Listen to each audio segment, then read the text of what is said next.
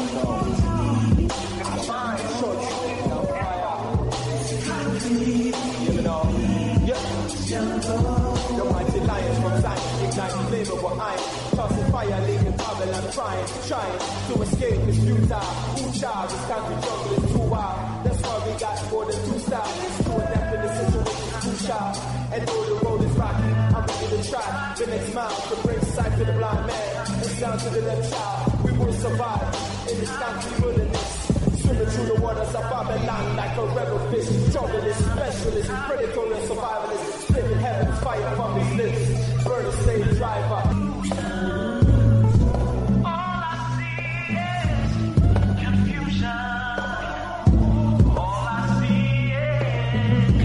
Welcome, listeners, to time for an awakening on Black Talk Radio Network, new media for the new millennia. This is a history and current events program. From a cultural perspective, we find this program necessary because Hosea 4 6 states, My people are destroyed for the lack of knowledge. But we as a people can turn this around. Proverbs 4 7 states, Wisdom is the principal thing. Therefore, get wisdom. And with all that, getting get an understanding. Again, welcome to the program this evening with your hosts, Brother Elliott and Brother Richard. The number to reach us to join the conversation this evening is 215 490 9832. Again, that's 215 490 9832. We're streaming live at several locations. You can go to timeforanawakening.com, which is the home page, and catch the live stream at that location. You can go to www.blacktalkradionetwork.com forward slash time for an awakening. Again, that's www.blacktalkradionetwork.com forward slash time for an awakening and catch the live stream there also. You can go to our radionetwork.com. Again, that's our radionetwork.com. They broadcast out of the Black Belt and catch the live stream there. Or you can download TuneIn to any of your handheld devices. TuneIn is a free app. And in that TuneIn search engine, just type in time for an awakening.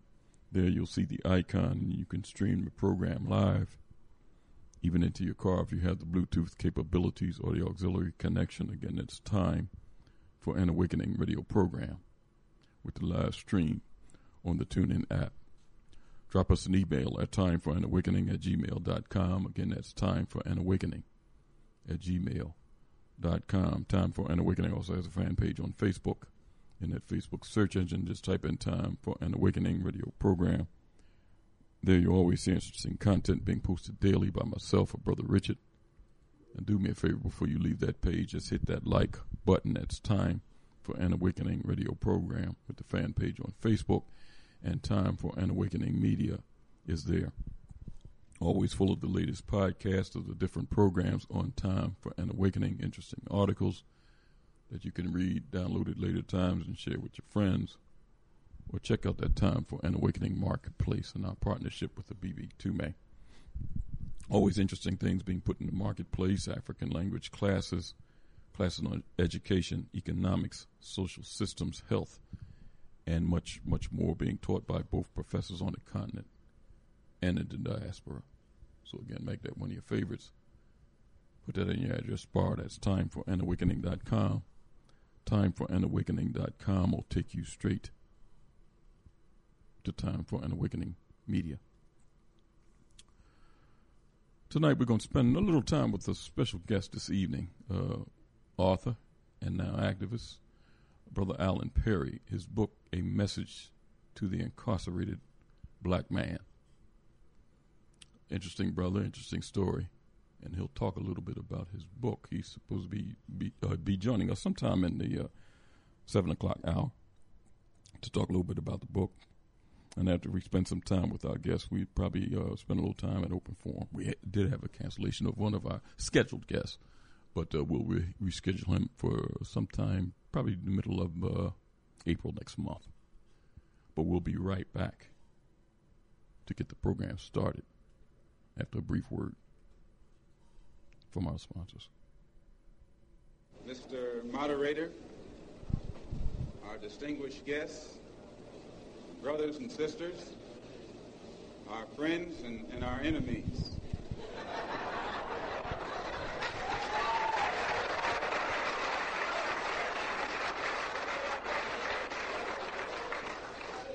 Everybody is here. You are listening to Time for an Awakening Media, part of the Black Talk Radio Network. For podcasts or live programming, hit them up at timeforanawakening.com.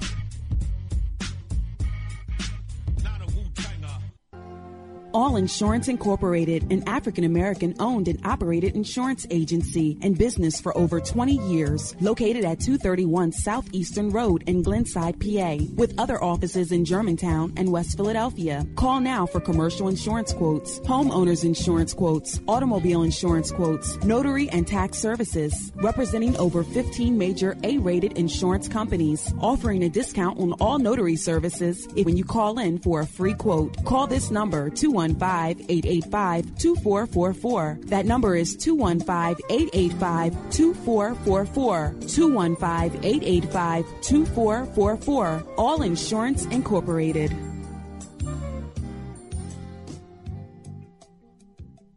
Before your roof becomes unruly, call Dooley. Dooley Brothers, specializing in shingle, rubber roofs, gutters, downspouts, and vinyl sidings. Call for your free estimate today. 215-224-3882. That's 215-224-3882. Dooley Brothers Roofing. The roofing experts you can trust. That number again, 215-224-3882. 215-224-3882. Before your roof becomes unruly, call Dooley. RG Electrical Inspections provides electrical inspections for realtors, licensed electricians, and homeowners. Licensed and insured underwriter, serving Philadelphia and surrounding area. Call today, 484-268-9837. Overworked? Suffering with an underperforming company, headache customer, staff, or vendors? Or are you a startup who wants to get it right the first time and avoid the costly mistakes? We turned a $24,000 a year odd job handyman service into a seven figure high end custom home builder and commercial contractor licensed and operating in three states.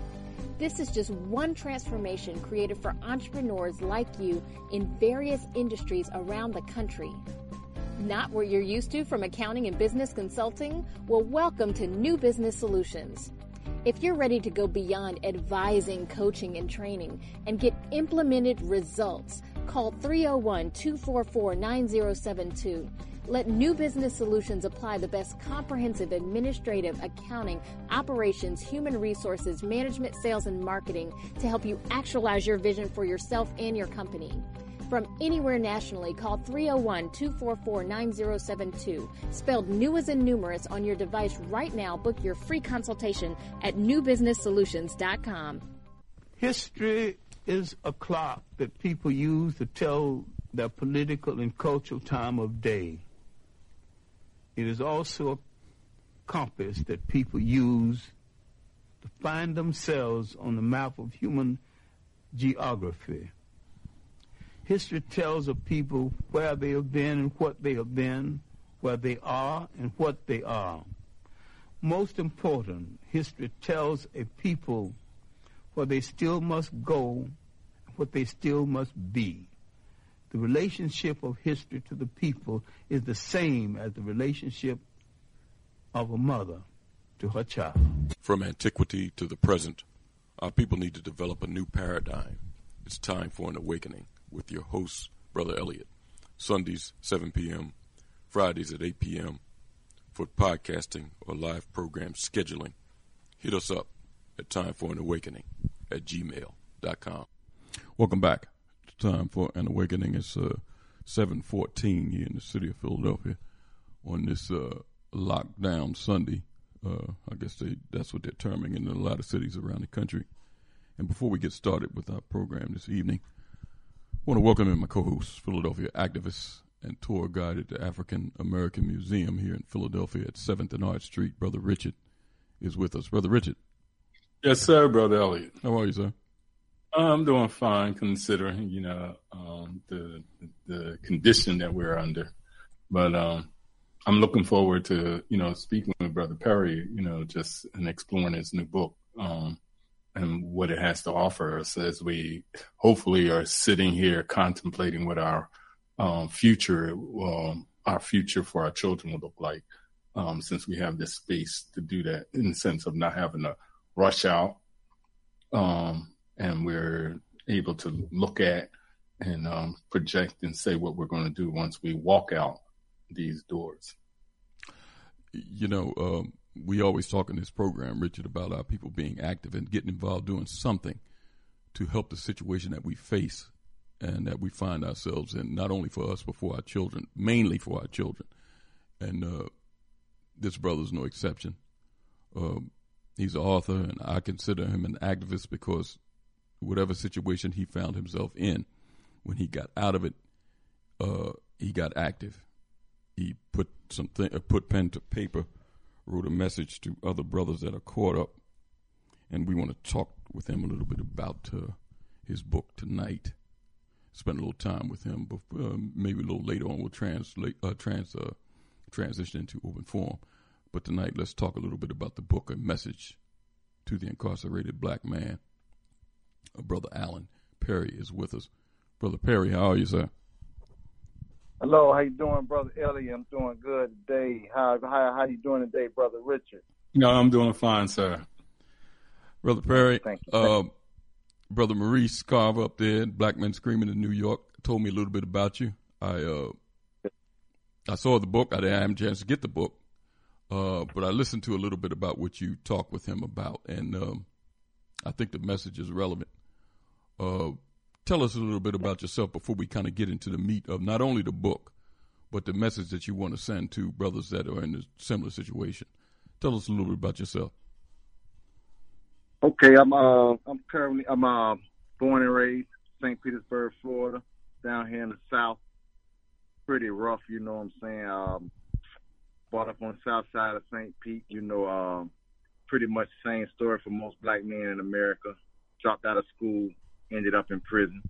You know, so I was I was I went through the whole prison system. Uh, did a total of 12 years incarcerated, but I uh, also did like total of 20, 21 years within the full system.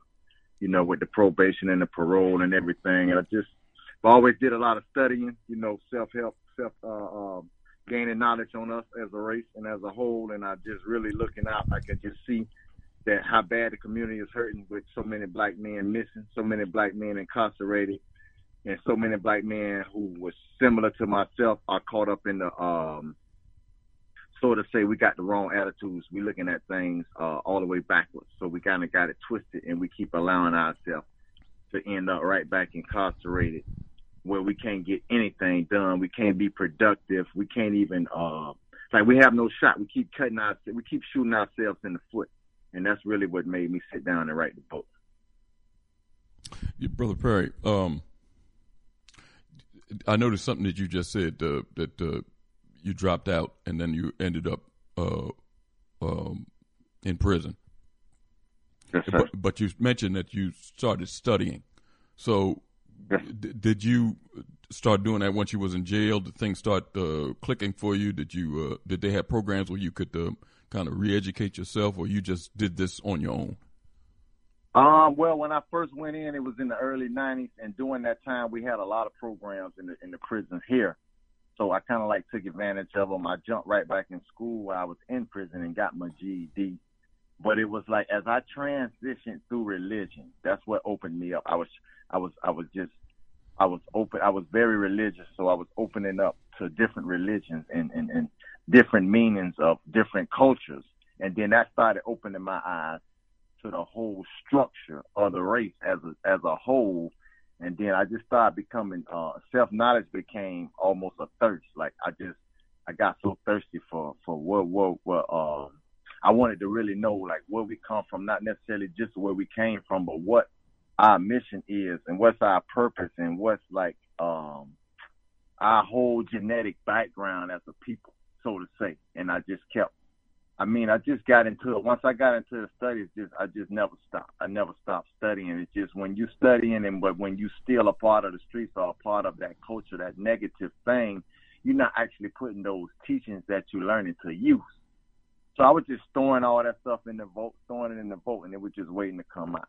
You know, storing it in the vote, and it was just waiting to come out. And then I finally got to, I got disgusted. I mean, I just like, man, what, what, what's, what's wrong with me as a black man to have all this knowledge, to know all this stuff, and not use it? You know, and then, but, but it's hard to break away from this American culture. I mean, it's real hard. So I just, I just, you know, I just felt the need to just jump off that cliff and just wherever I land, I land. Uh, the book, uh, The Message to the Incarcerated Black Man, tell us a little bit about, uh, give us a little synopsis of the book itself and, and, and uh, the point that you're trying to drive home to some of our brothers that are caught up. Yes, sir. Yes, sir. The book, Get Up, the book is titled Get Up, Get Out, and Get Something. It's subtitled A Message to the Incarcerated Black Man and I wrote it in chapters. I wrote it in chapter one, get up, chapter two, get out, chapter three, get something. And this is where I see our problem lies as black people, why our race is, is suffering so hard because I feel like it's a lot of intelligent black men in prison and a lot of strong black men in prison where there's a lot of stuff that go on out here in society that wouldn't be perpetuated against us if a lot of those people weren't incarcerated. They wouldn't go for that. But I mean, that's a whole nother story in itself. But the getting up part was we have to wake up. I was talking to the incarcerated black man. Let's wake up consciously and look at where we are. We in prison. We incarcerated. We treated like animals. We told what to do each and every moment of the day, and we think that there's nothing wrong with this. We have no problem with this. That was the first part. We have to get up and really not just we have to wake up consciously, and we have to get up, meaning not just wake up, but do something with what we're learning and then it, it's just when you wake up, you put when you're getting up, you you putting yourself in a position to um to uh like I say, acknowledge your situation and understand that this is not the place for us to be. And then the getting out is don't let nothing hinder you, because when you're in there trying to get out, something like you got people in there. Well, I'm not gonna say right now because of the virus, but before this whole Corona scare, you got people in there who probably had release dates to get out next week that those release dates have been pushed back for a few months because of an incident that happened to them while they're in there, something that they chose not to overlook, uh, uh, something as simple as somebody bumping into you. You see what I'm saying? We got to get out. Like, don't let nothing at all keep us in that situation. And if you're, and if you're out, if you're, if you're not incarcerated, but you're reading a book, your getting out is to get out of that comfort zone get out of that that that trap you're sitting in, or get off of that street corner, or get out from hanging in front of that store. You have to get out by any means necessary. And now we have to get something. And and getting something is something tangible, not just a job, but we have to get jobs, especially if we have nothing. So my idea of getting something is for us to learn how to become businessmen, learn how to become owners, learn how to get stuff that we can actually pass down to our kids or be able to at least give them jobs now. Something that can, like, something that I feel can detour them from becoming us. If we can provide something tangible for them, they don't have to go out and beg other people for jobs. They don't have to go out and bust people in the head. They don't have to go out and, and, and, and get in the gangs and, and sell drugs because their fathers are providing jobs and opportunity for them. Their fathers are setting them up to become the next business leaders of the world. But if we're not doing it ourselves, we can't provide and we can't show them how to do it. So that's what that's that's what my get something means. I mean, get something. We have to get something in whole, and we have to get something that's of value, something that we can pass down, something that's economic, because we do live in a capitalistic world. So we need those things, and and I just really feel like as an inmate, our our psyche has been beat up so bad, and our psyche has been twisted so bad when we find ourselves with nothing, we use our attitude and we use our anger to to justify not having anything. Like like like we walk around with our chest poked out because we can beat five or ten people up, but we got kids that we can't even uh, uh, uh, help not to go down the same route we went down. We can't we can't set them up to prevent them from going down the same route. We can't even protect them when somebody come into our community and just kill them on their own or, uh, bust them in the head, do whatever to them because we are not structured as black men in our community. We're not together. as black men in our community. It's too much us at each other. So when we get something, when we become businessmen, we got something tangible. We're not willing to lose that. We're not going to be doing stupid stuff to lose that. And that's how I feel like we have to do as black men. Especially that's why I wanted to reach out to the incarcerated black men because that's where so many intelligent black men are, believe it or not. We we we flood the prison system. And I think they know that. And I really think that that's part of the school to prison pipeline is because of when you got this, when you can play into the psyche of a man and, and make him think being a man is, is being a badass versus being a man and being able to structure and, and grab something economically and, and, and teach your family how to grow and teach your community and protect your community, keep your community clean. Like we don't have that. Our psyche been so battered. And that's, that's really why I wrote that book. And there's a lot of other information in the book, but the overall picture of the book is for black men to get up, get out, and to get something. I, Go ahead, I have to say this, you know, uh, and Brother Perry, um, when as listening you outline the um, chapters in the book and, and the message that you want us to get from the book, I don't, um, and I and I want to see if you agree with this. I don't uh, see no distinction between those who are incarcerated, and as far as black men, and those of us who are not incarcerated as as mm-hmm. it relates to the theme of your book, because exactly. if if it if it was different, it seemed like um, um, our young black men wouldn't be going into prison. So I think that your book is not just for the incarcerated who are in the cells, but as we are dealing with this corona, all of us are in the cells right now. But the incarcerated yeah. of us black men who are not doing the things that you mentioned of getting up, getting out, and getting something, um, and how you outlined it. I just would you agree with that? Yes, sir. That's that's exactly you right on line, my brother. Like that's it. Like we have brothers out here in the streets doing nothing, but they're trapped into a negative mind frame and they're trapped into a negative culture. So they just they not they, they definitely need to get up, get out, and get something. And the kids, and I, I I even think about our black girls. Like right now, I'm looking at the black girls do the same thing the black kids, the black boys did when I was a kid. Like now, all of the attention is on them, so now they're starting to fill up the prison systems and the jail cells. Mm. And it, it is crazy. It's crazy, and it's like that book. The book, I also feel like our young women need to read that book, and it can help them as well, and not just um, not just for the ones who are, are out getting in trouble or who could possibly be getting in trouble, but it can just also help them to try to understand us as black men and not as what the, uh, America has told them is a man. Because, you know, it's just like we can't live up to what the standards that have been set by uh, uh America what is a man. So we have to we need our women to understand that and to be able to understand that by reading this book, it kind of gives you a look into the soul of the black man. You know what? Let me. Uh, I just want to read a couple of these figures here to kind of bolster what you uh, stated, uh, Brother Perry, about uh, intelligent brothers uh, incarcerated. And this is from uh, sentencingproject.org.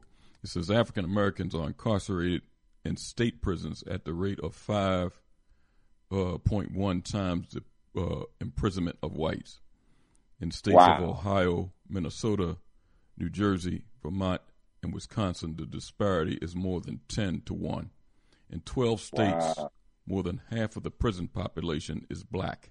Alabama, Delaware, Georgia, Illinois, um, Louisiana, Maryland, Michigan, yeah. Mississippi, New Jersey, North Carolina, South Carolina, and Virginia and Maryland, whose prison population is 72%.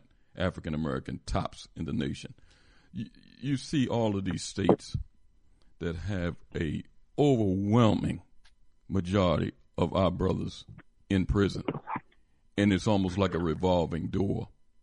Uh, talk about yeah. the mindset, uh, uh, brother Perry, of some of the men that that keep doing this. I'm not talking about some of the men that come out of that sunken place, as yourself, mm-hmm. as you have done. But some of the men mm-hmm. that keep repeating the same behaviors and then end up there, have they given up? What is their mindset? What are, what are they thinking? T- tell our listening audience. Um, I speak from experience because I've been to prison four times. I've been in the county jail maybe twelve, maybe more times. And the and the reason for that is just like I said, we got and our psychic our psychic means I'm gonna do whatever I want to do and, and, can't nobody stop me from doing it or, or I'm gonna do it this way. I don't care if it, if I land up in jail or I'm gonna carry this attitude. I'm not following none of that stuff. And it's like, for some I just don't understand how the psychic has been reversed to where we feel it's it's manly. It's more manly to go stand in front of a street corner or stand on the street corner or stand in front of a store and hustle than it is to get up and go punch a job, punch a clock, or create a business that's legitimate. I feel like where has that like I don't know where that transpired along the lines of our training that we received here in this country, but somewhere along the lines that it uh, we adapted that, and that's what I mean. We'll beat our chest and poke our chest out, and we'll be like, "Oh, you gonna? Oh, oh, I show you," but we're not showing them anything because where we end up at is inside of their prison or their jail. It's like, so it's like they're getting the last last, but we think we are now. You're sitting in a place doing three to five years over a situation where you may have got into an argument with some, with some police officers, something that you could have totally avoided and just you know uh, uh, uh, whatever they had to say, you could have let them say it and gone on about your business, but you choose to say, "No, I'm a man. Y'all can't talk to me like that." Or y'all, but that's all part of the the, the, the provoking to keep the jail cells full. So I mean, it's it's a complicated thing because I've seen people who in Florida when you go to prison the first time you get a number.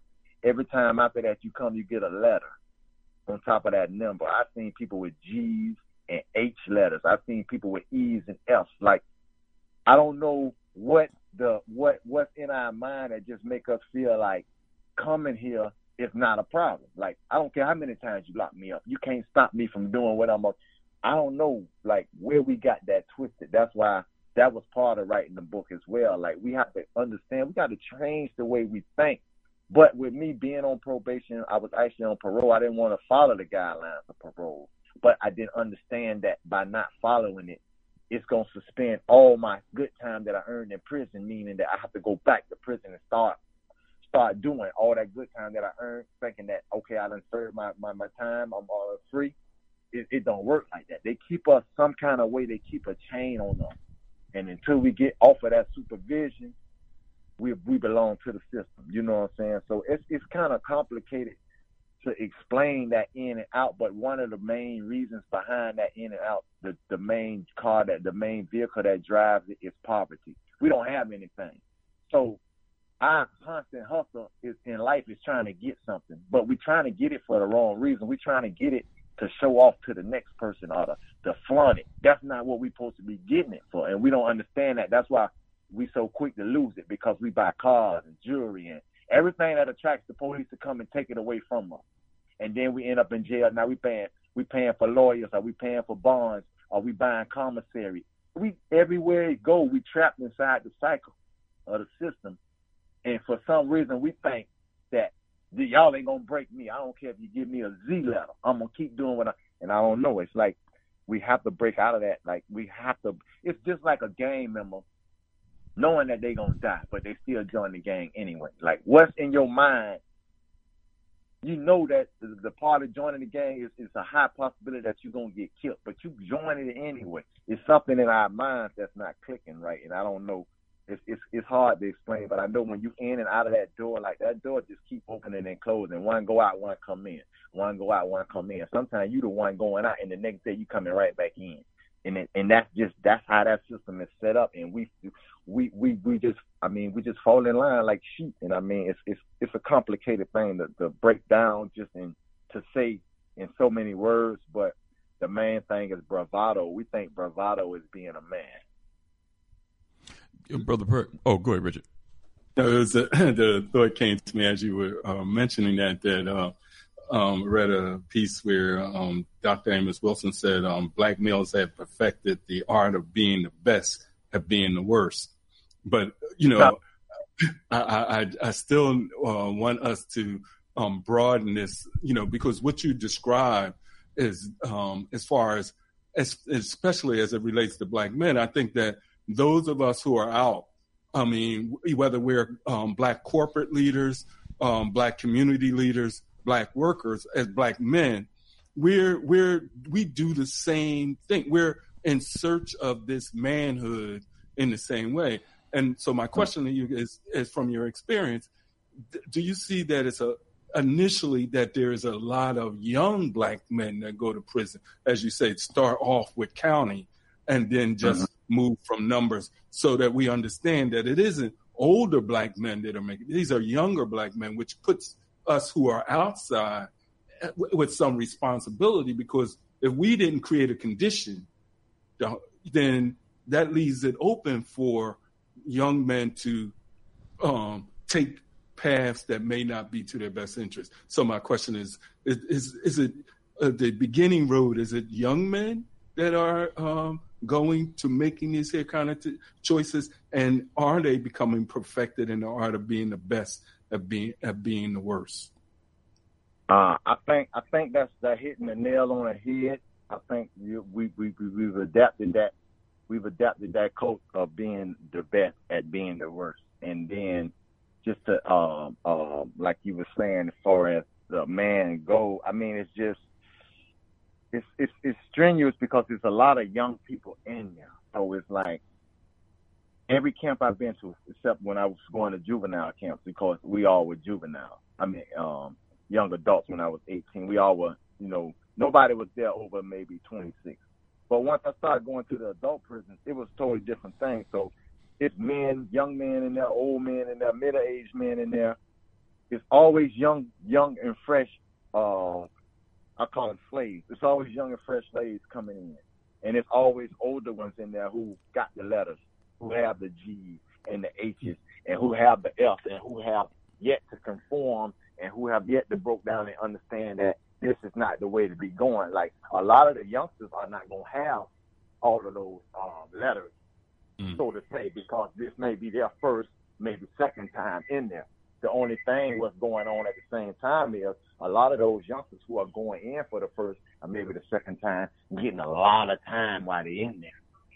So it's like by the time they do get out of there, they've already done 20, mm. 15 years of their of, of their life in in prison. Now they're coming home as an older guy trying to adapt, and a lot of them end up right back in there. I mean, it's it's I, I it's hard to say, but I think the youngsters are like the the fuel that keeps the uh, prisons going. Like, long as they got the youngsters out here not understanding or not realizing what what's going on, they're gonna always have. Uh, they can keep building prisons. They don't have to stop building prisons because they're gonna always be able to keep filling them up with black men. Some of the older ones, like me, I was over 40 before I got. I was 40, I think, when I really understood it. It's almost 10 years ago. But I had got the teaching at 19. I started coming into the teaching. So it's like, it took all that time to break for me, somebody like me to break away and just, I wasn't a bad guy. I wasn't a bad person. It's just I was doing bad things. And I was caught up in bad things and bad crowds. And it's like, sometimes negative don't mean that the crowd is not doing anything bad. It just negative means the crowd is not doing anything positive. You know, and if, if, if it's a group of blacks not doing anything positive to help the race, then it's like we just in the way. I, I, I, I hate to say it, but it's it's almost like that's how it's become, because we have to look at our full condition, and then we have to look at in, in America, the man has the most responsible role, and the black man is spending too much time incarcerated.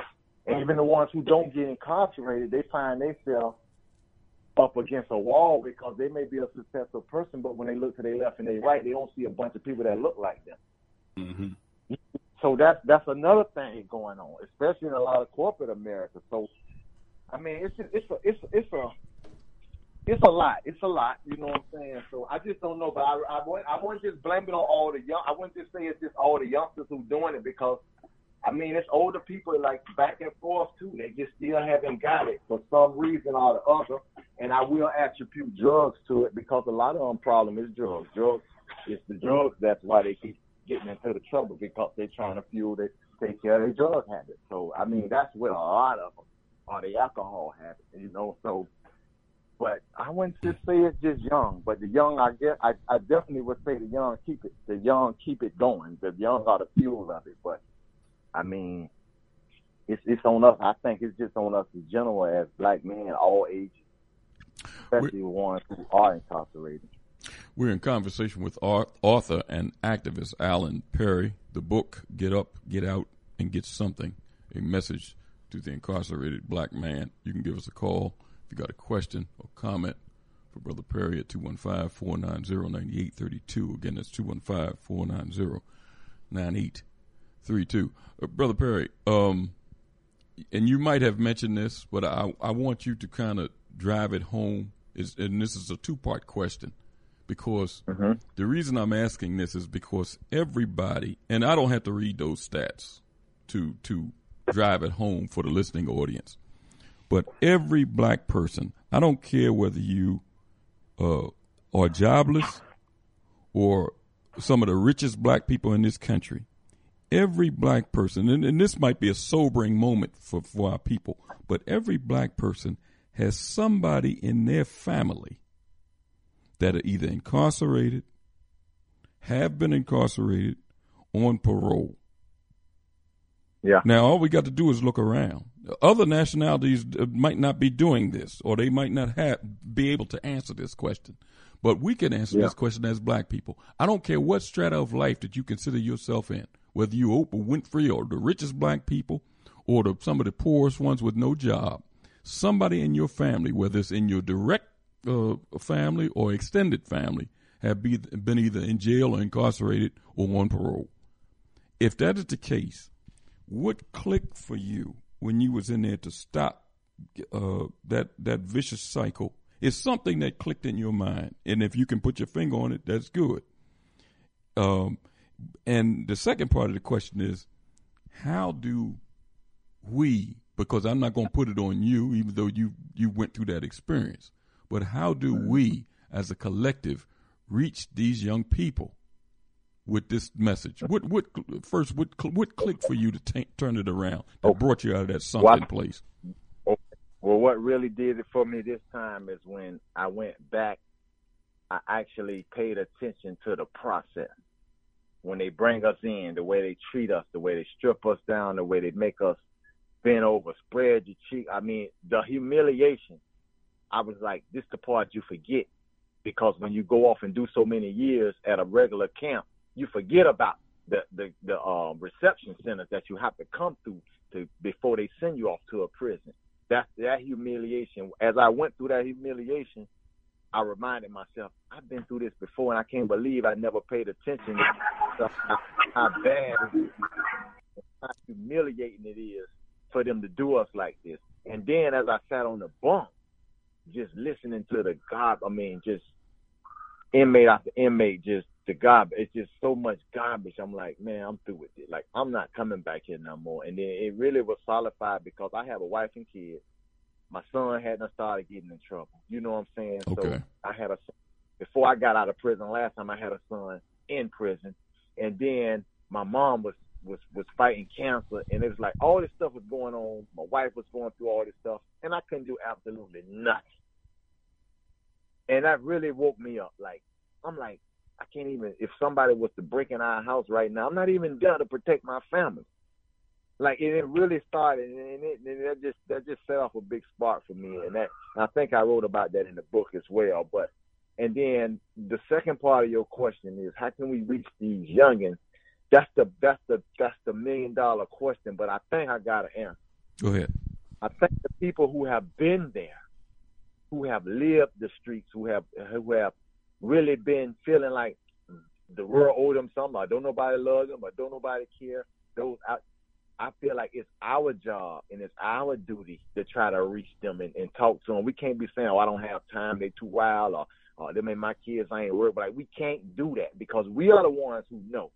I have friends who I talked to one of my friends the other day because there was some stuff going on in this city with the with the youngsters riding around in cars they call it toe tag and they asking each other what kind of coffin they want. They they just running into people's stuff, hitting people like and they were saying that he was telling me he can't understand this because he never even rode in a stolen car. He never been in the streets. He just wanted he got out there for money. And I was saying, you know what? It's people like you. It's a bunch of them out there. They only got into it for the money, or they only know somebody who was in the street, so they can't understand what's actually going on when these kids doing this. So we got to find a way to find out. Like it's on us who have who know. We can talk to these kids. We can reach out to these kids, and we can translate to them that listen, man. I know exactly what you're going through, and we can break that time. It takes sometimes. It take a little. You can't do it in one day. You, might have to make a connection and a relationship with them to be able to call you. You're doing good. How them grades looking like? What we have to be able to do. Become big brothers to them on our own not because somebody else telling us it's a good thing to come and join their big brother and big sister program. We don't need to join their program. We can do this stuff right here, right on our own. We just have to care enough about them. Because a lot of them gonna reject it when they first hear it because they're gonna be like, "You oh, you don't know what you're talking about. You don't understand." I get that from my own nieces and nephews. But they see me and they know, they know where I've been, they know where I come from, and they know that he Uncle Dally do know what he's talking about. And they call me all the time. They ask me for advice, they ask me for my guidance, they treasure it. And I, I like that and I appreciate that. It's just even with me, I'm trying to find a way. How do I get my sons to even listen to me sometimes? You know what I'm saying? Because we, it's a culture that raises us, even though we have parents. We actually are raised by the TV. We raised by the um, uh, um, radio. You know, we raised by the music. We raised, we really raised by outside of. We raised outside of the house. It's just our morals and our principles are established at the house if you have caring parents or a caring parent. If you don't, everything you get will come from outside influences. You know what I'm saying? And, and that molds into your character. I mean, mm. we may not know it or realize it, but it does actually happen. And I just really think that us who've been through it already, and there's so many of us who have, we we have a duty as men to reach back to these kids. And if we can't get them to understand we got to understand why they're not listening because they don't have anything. We can't just, they don't want just words. We need to provide resources for them. They need to be able to know it's a place that they can go and get a meal, or they can go and get money to buy clothes, or they can go and get money to buy uh, school books and school clothes. I mean, school um, materials, whatever they need, so they're not sitting in school. If the school's saying every kid need a laptop, and you're from a house, your mom can't buy you no laptop. They need to be able to go somewhere to get that access to get those laptops. Is it, they gonna go the first place they gonna turn to is a friend who might be gonna turn them to the streets or, or turn them to some type of illegal way of trying to get that money. We have to establish a legal you know, we have to we have to form a legal uh, uh, for them and not just in one city or one state. And that's the hardest thing. We broken as black people. We broken and divided amongst everything that's out there for us to be in, a part of. You know what I'm saying? We, oh, I'm this. I can't do that. I'm this. I'm this. And we all divided and we forget, but at the same time, while we all this, we black first. And we owe it to each other. You know what I'm saying? We can't overlook our blackness because somebody's saying, all of us got it hard. It ain't just you black people. Like we know our struggle. We can't let nobody tell us our damn struggle. you know, so it's a lot of that going on. And, and so, you know, that gets into, and Brother Perry, that gets into, uh, uh, and I'm glad the way you uh, outlined that as far as the the action that uh, brothers in prison um, who are who are out could provide in our community, and and the point that you made in relationship to the support because it requires that becomes a political question, right? That becomes a, a controlling of the community question because then those who can be able to do that, communicate based off of their experience, they need support in order to be able to say, I know we can get you those laptops. I know we can get you those school supplies. And exactly. we talk all the time about how the black political leadership class or misleadership class and and the um, black ministry misleadership class are not providing those resources. So men like brother perry and the book that he and the message in his book can be able to communicate have the time the space to do that. Um, because other the broader community is that's not their interest. They get paid yep. to do what yep. they do. Mm-hmm. yeah. You're right. You're right Definitely right, brother. Uh, brother Perry, you mentioned about other entities, whether it's the television, uh, other outside influences, uh, the music, the messages in some of the music. raising our children. Um, Yeah. Talk about the need for our men to be out here raising these boys because these boys are growing up and it's no strong male influence in a lot of their homes. You can Yeah, see it you're right. translated in their behavior. You can see it translated in the the uh, disrespect, and I don't want to use the term disrespect. The the the animosity sometimes they show towards older blacks. Mm-hmm. I, I think it's, sub, it's subconscious in in their mind, and I might be wrong. You help me with this. That you know subconsciously, you know, my dad wasn't there for me. So what Mm-hmm. makes you, you you you can't tell me nothing, OG. You ain't got no message for me. My dad wasn't there. I'm a man. I raised myself. It, is this message going on because these men are not there? What, what's the problem? I think yeah, yeah, that plays a lot because my dad wasn't there for me either. And I mean, you can remember the, you know, the blank promises and I'm coming to get you, never show up, you know. But I can't blame the world. Uh, uh, I couldn't blame all my problems in the world on the fact that my dad wasn't there. No, no, no. Go back, brother Perry. Do me a favor. Go back a little bit. You said Uh-huh. when you were young, he would tell, "Oh, I'll be there to get you. I'll pick you up," and then he wasn't there. Yeah. What started Never to what started to develop in your mind, and not only in reference to him, but black older men. Period. Did anything start developing in your mind? Do you recall, or maybe I, throw some light on that for me? I tell you, I it always stuck in my mind. It, like I always dwelled on it, but I didn't let it like realize it was a part of the problem. I didn't think it was a part of my makeup. I feel like it didn't matter either way. But I think one thing happened when I was mentoring this this this young kid. He was getting into some problems, and uh, this other guy I was locked up with asked me, could I reach out to the kid because he knew his mom and give offer him a little mentorship. And I went, I would go to the kid house and talk to him. And, you know, we would talk on the phone. And then uh, one day I was at his house and this guy came by and the guy asked for his uncle. And then the mom was there because she would always sit in on our, you know, on our on our sessions. Mhm. And the mom was, the mom was like, uh, uh, oh, he's not here right now, uh, but he's on the way. He told me to let you know he'll be here, blah, blah, blah. So as she's talking, she introduced me to the guy. And the guy was the kid's father. But he wasn't there for the kid. He was there to see the uncle. But wait a minute. Even come in And he saw greet you. He saw you in there trying to mentor his son. his son, and he didn't even come in the door and greet. He didn't, like there was no way for me to know that he was the kid's father. If the mother wouldn't have said, "Oh, by the way, this is Alan. This what they call me, Daddy Boy. This is Daddy Boy. He's uh mentoring your son." Blah. And that's when I looked like, huh? And he oh he shook my hand and everything. But that stayed with me for a couple weeks. That that that played in my head, and I'm like, so we got men coming to the house where the kid lives and not even acknowledging the kid. Like that's crazy. And that it just it took me back to an incident when I was 18 in in, in the county jail, and my dad came up there with his girlfriend at the time to see my stepbrother. And I didn't know that they came up there. And then I got a receipt for five dollars later on, and it had my dad's name on it.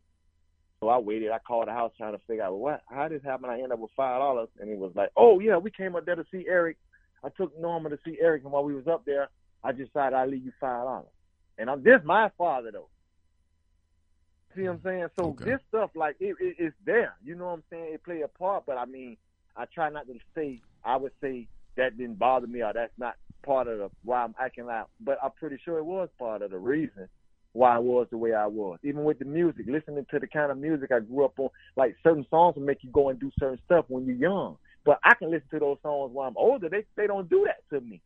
And as older people, we we develop that sense of well, we can listen to this or I can watch that. That don't make me want to go and shoot nobody. And we forget to remember when we were young and when we didn't control our thoughts the way we do. That just a song or just an incident will make you just fly off the rocket.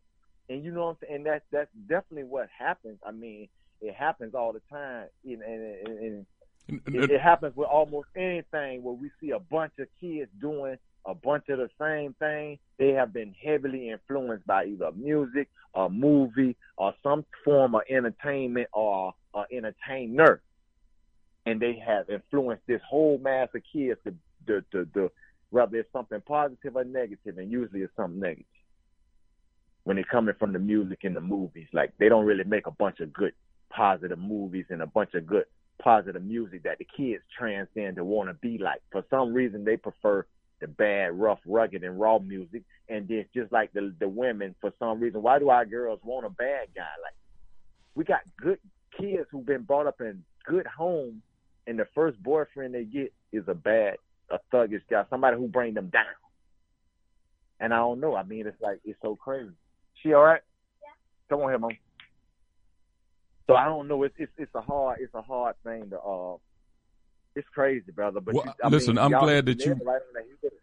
Go ahead. I'm glad that you mentioned uh, because you hear differing opinions in reference to some of this music that and a, and a lot of the- a lot of these young people are not really producing this music. They're instructed to produce this genre of music by other people Yes, that's making a lot of money.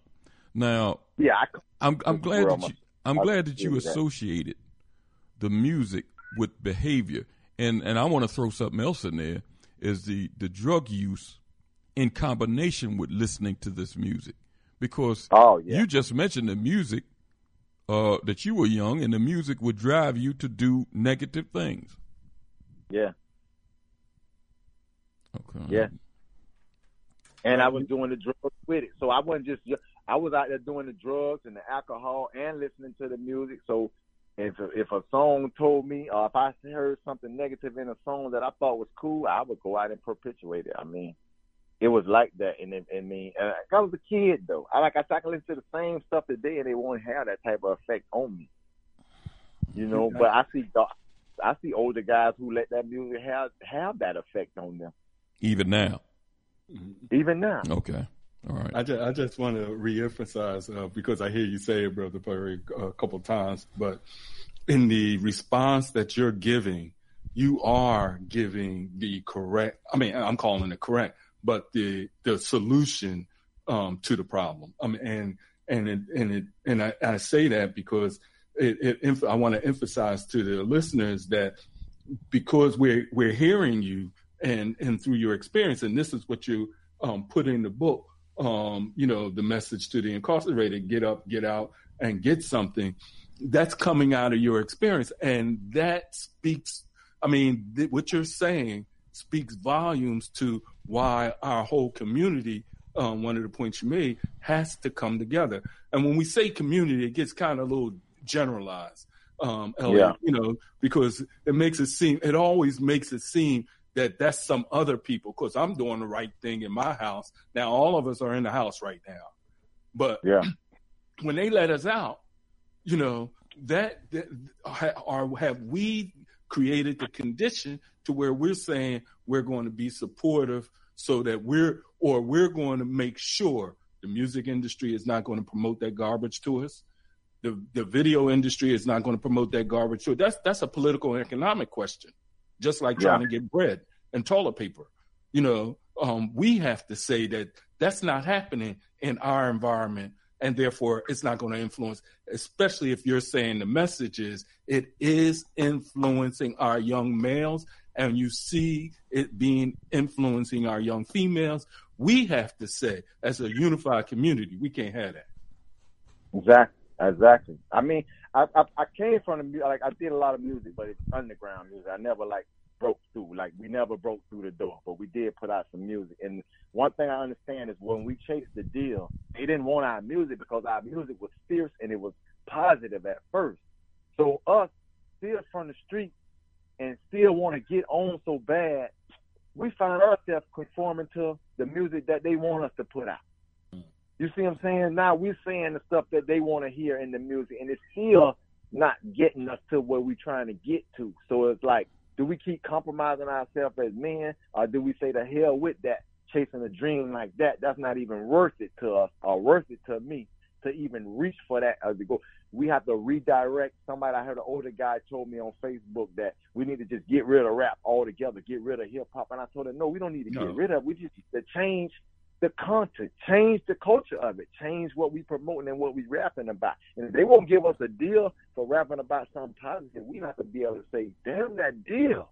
But we don't understand that because we have nothing. It's it's almost impossible to tell a little kid who has absolutely nothing.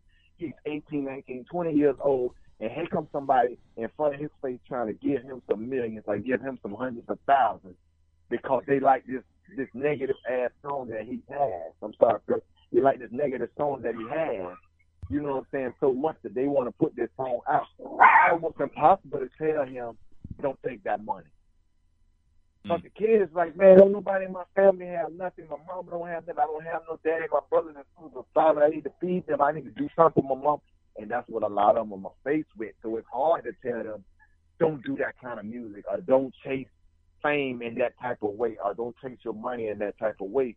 And then, of course, the country has a way of making that look pretty, making that look good, making that look beautiful to them, to us, because it, it did it to me too, you know. And it's just like we have to, man. It's, it's, it's you said it earlier. We have to come together as a community. We have to, and just like you say, it's a lot of people say that. Well, it, it ain't my my kids straight. My my my kids don't do that kind of stuff. But your neighbor kids do that kind of stuff.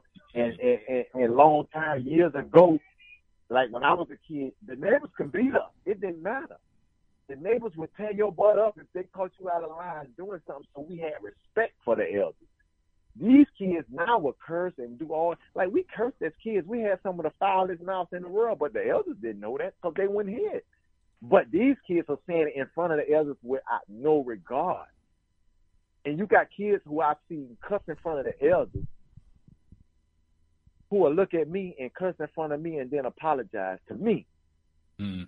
You see what I'm saying? But they won't apologize to the el like people, other elders. But I'm, they consider me an elder as well. But it's still it's something they see or hear or can identify with that still has a little respect. Now it's not all of them, but it is some of them. You know what I'm saying? They still have a little respect, but for the most part, this is like you saying, like these kids have no regard for the elders, and it's just like, man, it's um, it's crazy, man. But but we, we it's so much we can do more, and I mean, everybody gonna follow the men. If the men get it together, I mean, the rest, the the women, the kids won't have no choice but to follow suit. And then we already got that war going on between the black man and the black woman. That's a whole nother conversation. and we got to end that war. You see, we didn't start that war. We got to end that war because that's keeping us at odds with each other. That's keeping that's keeping a lot of this this stuff going. That's that's keeping a lot of the prisons open. And that war with the, the, the black man and the black woman. We're gonna take a You brief. know? We're gonna take a brief break, and when we come back, we're gonna continue the conversation. You can get involved too by dialing 215-490-9832. Again, that's 215-490-9832. Our guest is author and activist Alan Perry. The book "Get Up, Get Out, and Get Something: A Message to the Incarcerated Black Man." We'll be right back. Stay with us, brother Perry. Uh, we'll spend a little more time with you after the break. Okay. Yes, sir. Oh, you know what? I don't have the commercial queued up. Let's uh, give give me about five minutes. I'll um, because let, let me ask you something, uh, brother Perry. Since you've been out and Mhm. and going around trying to uh, help our youth, help the youth in your area of uh, Petersburg, have you gotten any Mhm. help? Have anybody reached out to you? Have you teamed up with other brothers that have been uh, uh, through your particular experience, or have any of the uh, uh, people in the area tried to help you with resources? Um, I got a couple brothers. Yeah, I got a couple brothers. Um, in a few in a few spots doing a few things to help me out. Uh, I got one in radio. He's over in uh, he's a uh, radio director over in Tampa, Florida, and he brought me on the air. You know, introduced his book, interviewed me, uh, hooked me up with a few different people. I also graduated um, because I came home. I got in college and went and got my degree in uh, videography and digital media, and um. I reached back out to the alumni of the college and uh with this uh this um girl who moved from here to Atlanta and she plugged me in with like three different groups within the school who do other stuff within the community and they plugged me in with this program called the PERK program. So I've been in there twice. They do stuff with youngsters and they also do stuff with drug addicts. Okay. So I've done stuff with them. I've been doing stuff with them and what's so funny two of the events I've done with them were all white people. Mm. Yeah, that was crazy. It was like, but it was the message that like they they they they um they all like the message. They love the message, and then uh, of course I didn't just you know um give it you know the whole. If I was talking to a, a, black kid, it would have been just a little different. The message where I kind of kept the same message, but just altered it a little bit. So it was it went good. So I am working with a few different people, and I'm in a group down here called um, Eight Kings Collective. And what we do every year, this is like our this is our fourth year here. We uh we see 50 mothers every Mother's year. I mean every Mother's Day we come together and see 50 mothers, and this year was our year to grow it, um, to move up to 100 to 150. You know, so we do that, and we also try to. Just a couple of us in the group. It's like 10 of us all together, but um out of the 10, I would say four are really active with the with the community, really highly active. The rest are kind of just with the Mother's Day thing. So have a few things going on down this way. Um, few brothers who I team up with on occasions to do things. It's just not. I'm just getting into the really uh going around being guest speaker, doing the motivational speeches. You know, I'm just really getting into that more and more since I put the book out. We're going to take a brief break, and when we come back, we'll continue the conversation. Uh, you can get involved too by dialing 215 490 9832. Again, that's 215 490 9832. Alan Perry is with us. Get up, get out, and get something, a message to the incarcerated black man. We'll be right back.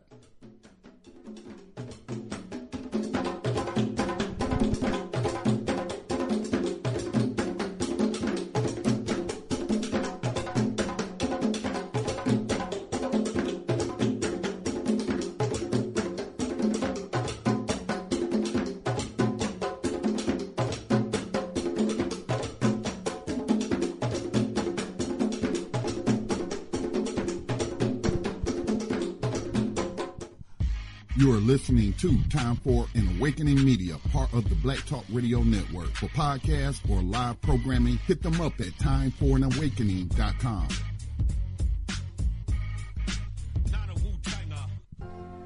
Insurance Incorporated, an African American owned and operated insurance agency and business for over 20 years, located at 231 Southeastern Road in Glenside, PA, with other offices in Germantown and West Philadelphia. Call now for commercial insurance quotes, homeowners insurance quotes, automobile insurance quotes, notary and tax services, representing over 15 major A-rated insurance companies, offering a discount on all notary services if when you call in for a free quote. Call this number 215 215-885-2444. That number is 215-885-2444. 215-885-2444. All Insurance Incorporated.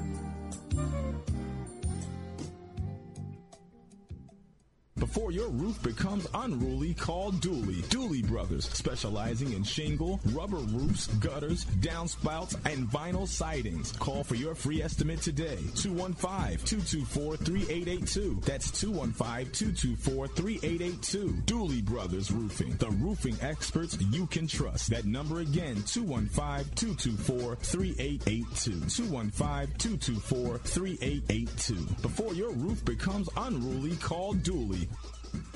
RG Electrical Inspections provides electrical inspections for realtors, licensed electricians, and homeowners. Licensed and insured underwriter, serving Philadelphia and surrounding area. Call today, 484-268-9837. I transformed a $24,000 a year odd job handyman service into a seven figure high end custom home builder and commercial contractor licensed and operating in three states. This is just one of the tangible transformations I've created for entrepreneurs in various industries around the country. If this isn't what you think of when you think of accounting and business consulting, then get ready to take down this invaluable information. Are you an entrepreneur suffering with a stagnating company? Have headache customer staff or vendors? Are you rebounding from a loss and need help achieving your unrealized potential? Or are you a startup who wants to get it right the first time and avoid the costly mistakes?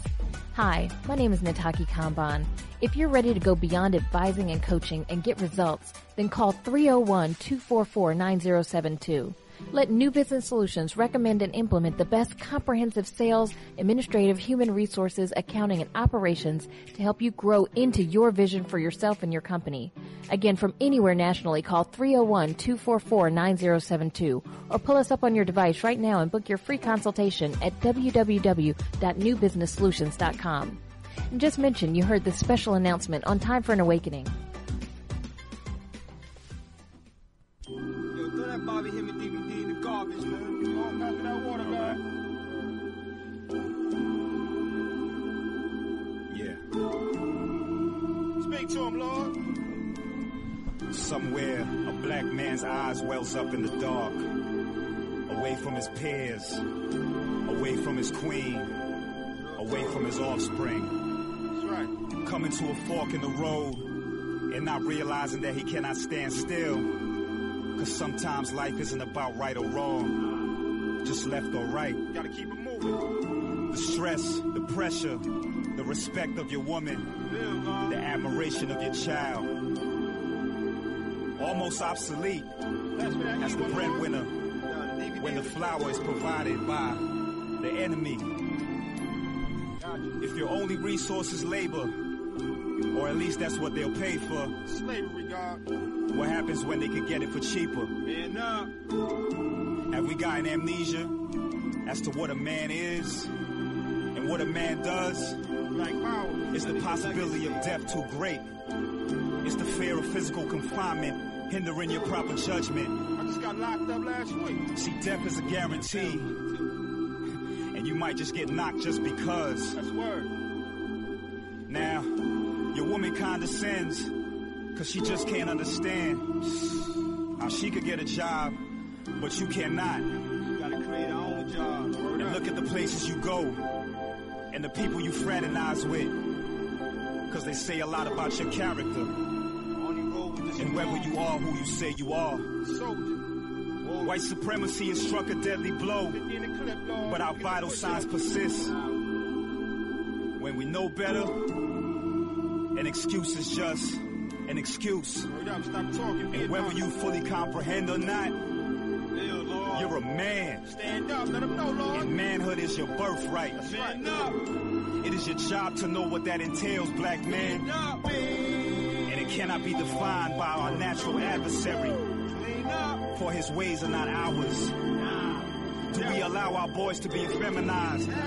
Do we allow our girls to be masculinized? Hell no. Because sheep get on the defensive? Or do we muster manhood and stand firm on our principles? Stand strong, Lord. I leave that up to you, brother. But as you dry your face and contemplate your next move, keep in mind that devils love doubt. And if you don't know how to be a man, they will show you how. It's wartime. Cypher. Welcome back to Time for an Awakening. And we're joined in conversation with a special guest author, activist Alan Perry. The book, Get Up, Get Out, and Get Something A Message to the Incarcerated Black Man. You can join the conversation with a question or comment by dialing 215 490 9832. Again, that's 215 490 9832. Uh, Brother Perry, um, we see now during this health crisis that uh, uh, it seems like across the country that there, um, uh, I know county, I don't know whether they're doing it in state prisons, but I know in county prisons they're releasing uh, people that they consider uh, low level offenders. Yeah. So a lot of our men are coming back into the community. This is an excellent opportunity for men with the mindset of yourself because you're not. I just want you to know you're not alone. It's brother like it's brothers like you in every city that's trying to make a difference uh, with our youth. But this is an opportunity for all of us uh, to reach out um, and and connect some of the men with some of the young people in our neighborhoods because we got a captive audience now. We can't move around uh, like we've been doing. We can't be in the streets, even though they uh, say something about um, you know crowds gathering.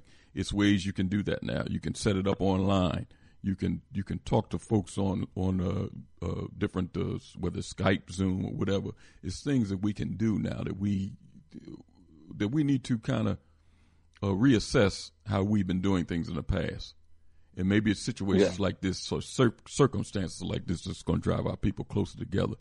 Um, I, I just want you to comment on that because you've seen uh, you see some of our people now being released uh, from these facilities because of uh, what's going on presently. Yes. Uh, yeah, down this way as well. They're releasing uh, I think they actually released people from state prisons as well, like the uh, people who had like short sentences and nonviolent crimes.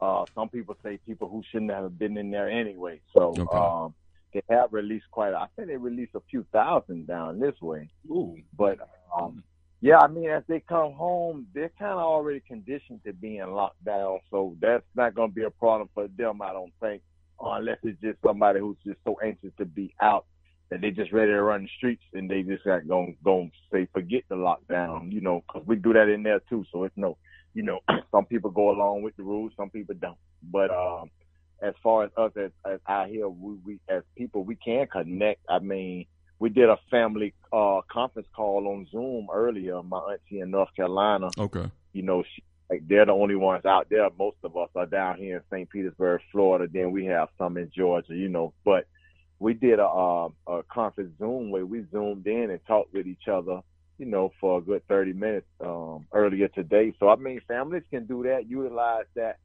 uh, play games. I mean, I'm in a business class, and the, the guy who was teaching us last week said that he actually, him and his fraternity, had a big party on Zoom where they all sat and smoked their cigars and you know drank and communicated with each other. So we can take advantage of that, and it can actually show us. I mean, I guess it can help us become more equipped with technology and and and uh really, I mean, when it's over, if we remember everything that we go through during this time, maybe we can really just put it to use in our everyday lives and try to um take that time to catch us some closeness. We definitely need more family values. Like the family value has been destroyed, not just in the black community. I think in the American family, mostly all together, unless you know the outsiders coming in, mostly Asians, they're not going for that. They're not breaking up their families. So um, we need to um, you know, take advantage of this time and just do stuff with each other. I mean, if you got a big family and y'all all locked in together, spend some time together. You know, we don't even eat dinner no more in families together. You know, the kids grab their plates and run off one way, and then the, the adults usually eat later. You know, so I mean, we can take this time, play some board games. When we grew up, Monopoly and and checkers and all those things were a must. You know, dominoes. But now with these kids, if it's not that phone or that computer, they really not too interested unless they play sports, you know, unless they're of course one of the small few who love to read, love to study, and it's just just the oddball, considered the oddballs, you know what I'm saying? So I don't know. I think it'd just be good time to just uh, try to reestablish some family bonds for the older ones of us who know how it used to be. Okay. Just to, eh, you know, just like let's entice the youngins because they don't know, you know, they don't have an idea. So maybe we can entice them to put the phones down. Oh, if we're gonna use the phones, let's do some Zoom conferences and some play some online games with each other, maybe. So I think we just can take it and make the best of it. We always took took the worst and made the best of it as well. So we have to get credit for that. They don't give us credit for that. Now we have to condemn ourselves for doing like we talked about earlier, becoming the worst. At, I mean, becoming the best at acting the worst. But we got to also remember that our people have took nothing and turned it into something. And every time, a lot of times they got something. Somebody took it from them or either shut them down or burnt them down or because they had the gall to stand up and gain. So we got to look at that as well. We can always gain something. Let's go to uh, take a couple calls. Let's go to two one five. Two one five. Are you there? Two one five. Let me put them back on hold. They might have stepped away. I hear a little. Uh, let's go to six four six. Six four six. Six four six. Greetings, brothers. This is Brother Maurice Carver calling from New York. You know I couldn't keep my mouth out of this whole thing. how, you, how you doing, sir? Hey, how you doing, bro? I'm I'm doing fine. Greetings, Brother Richard. Greetings, Hey, how Gary you doing, Boy. man? How you doing, man? Good, Doing fine. Good. I, I, I appreciate you, man. Good looking out, man. These brothers are, I mean, put me in some good hands with some good brothers, man. I'm enjoying this intelligent Yeah, let me let me just let me run my mouth a little bit about about you. First of all, I, I just want to say that the, this is a real brother y'all got on on on, on the show. Um, and he believes in you know uh, watering my gardens. He, he gave me an opportunity down there in Tampa, Florida, to share some things about my show and stuff. He hooked me up with some of the brothers that he's doing stuff with. So he blessed me as I was blessing him and stuff. And that's the way we need to do things. Just in comment and stuff, I want to I want to say something else that um that you brothers were just talking about in New York City, because you know I'm in Brooklyn. You know, we, uh, Queens has passed us now in terms of the number of cases and stuff, but Brooklyn is still off the hook. And the city of New York is letting all these people out.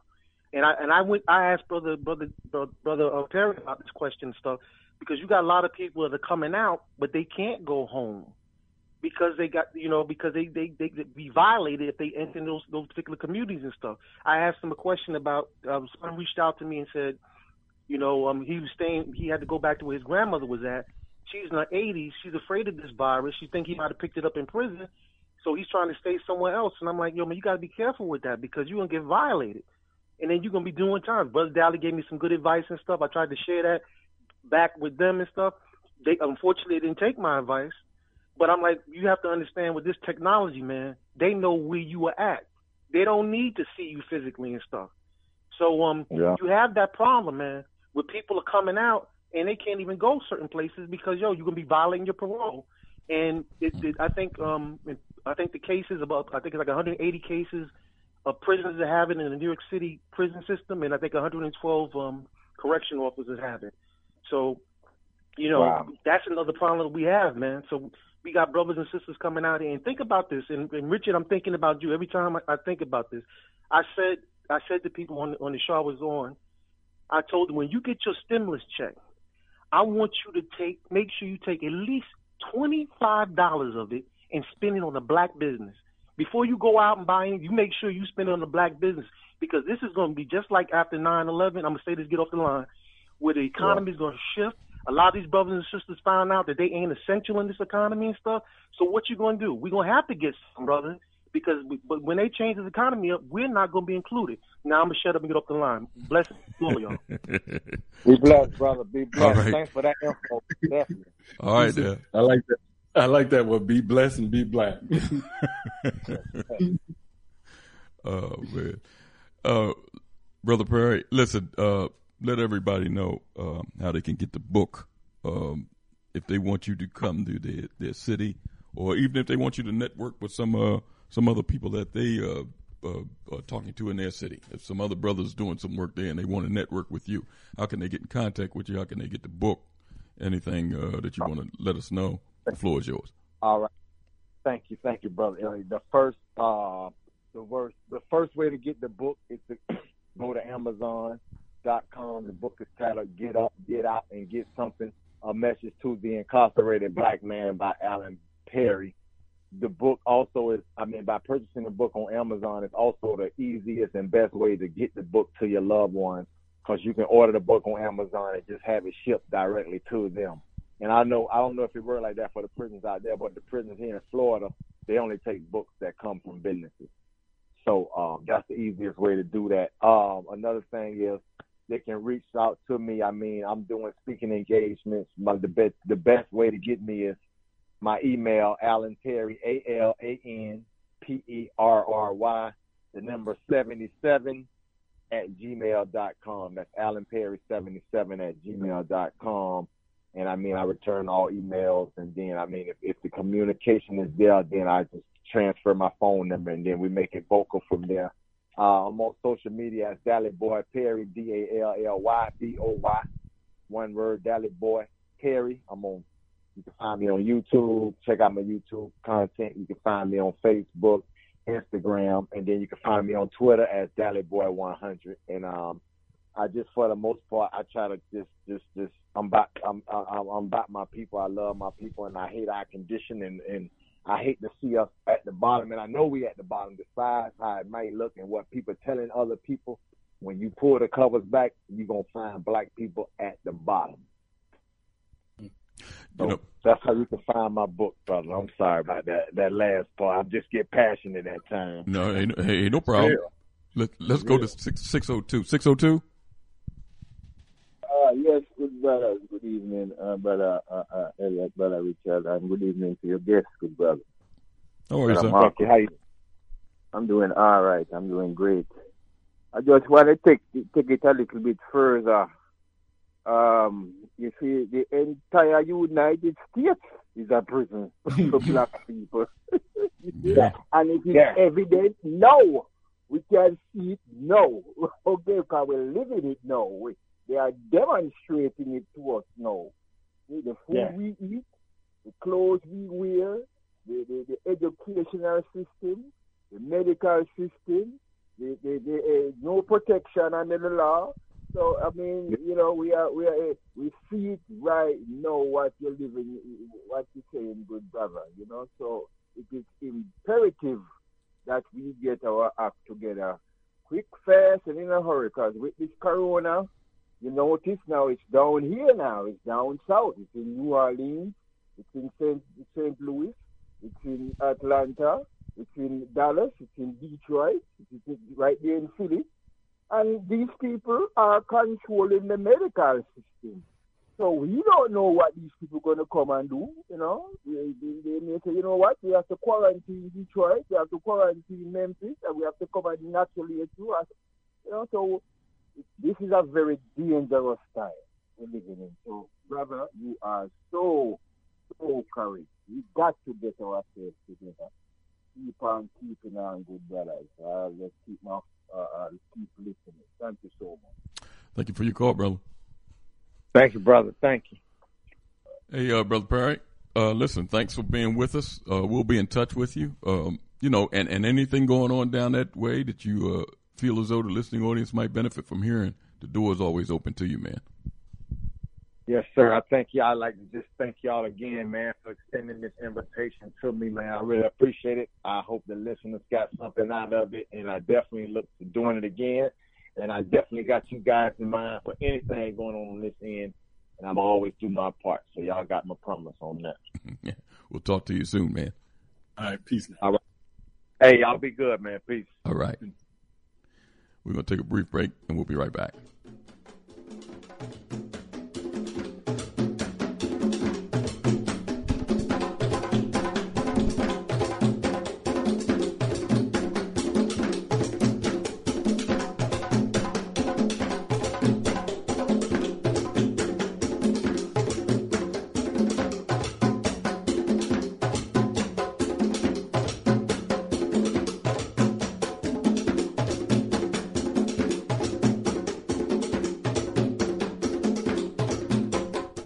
Listening to Time for an Awakening. Time for an Awakening with host Brother Elliott and Brother Richard on Time for an Awakening Media, part of the Black Talk Radio Network. For podcasting or live program scheduling, hit them up at timeforanawakening at gmail.com.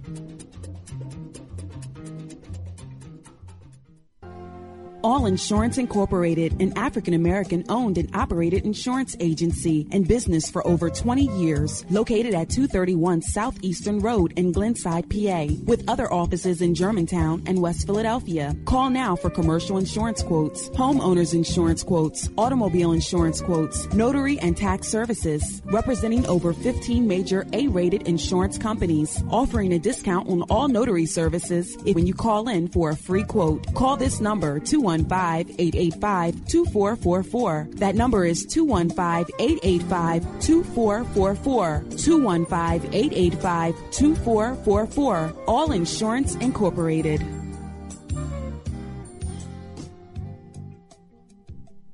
Before your roof becomes unruly, call Dooley. Dooley Brothers, specializing in shingle, rubber roofs, gutters, downspouts, and vinyl sidings. Call for your free estimate today. 215-224-3882. That's 215-224-3882. Dooley Brothers Roofing. The roofing experts you can trust. That number again, 215-224-3882. 215-224-3882. Before your roof becomes unruly, call Dooley.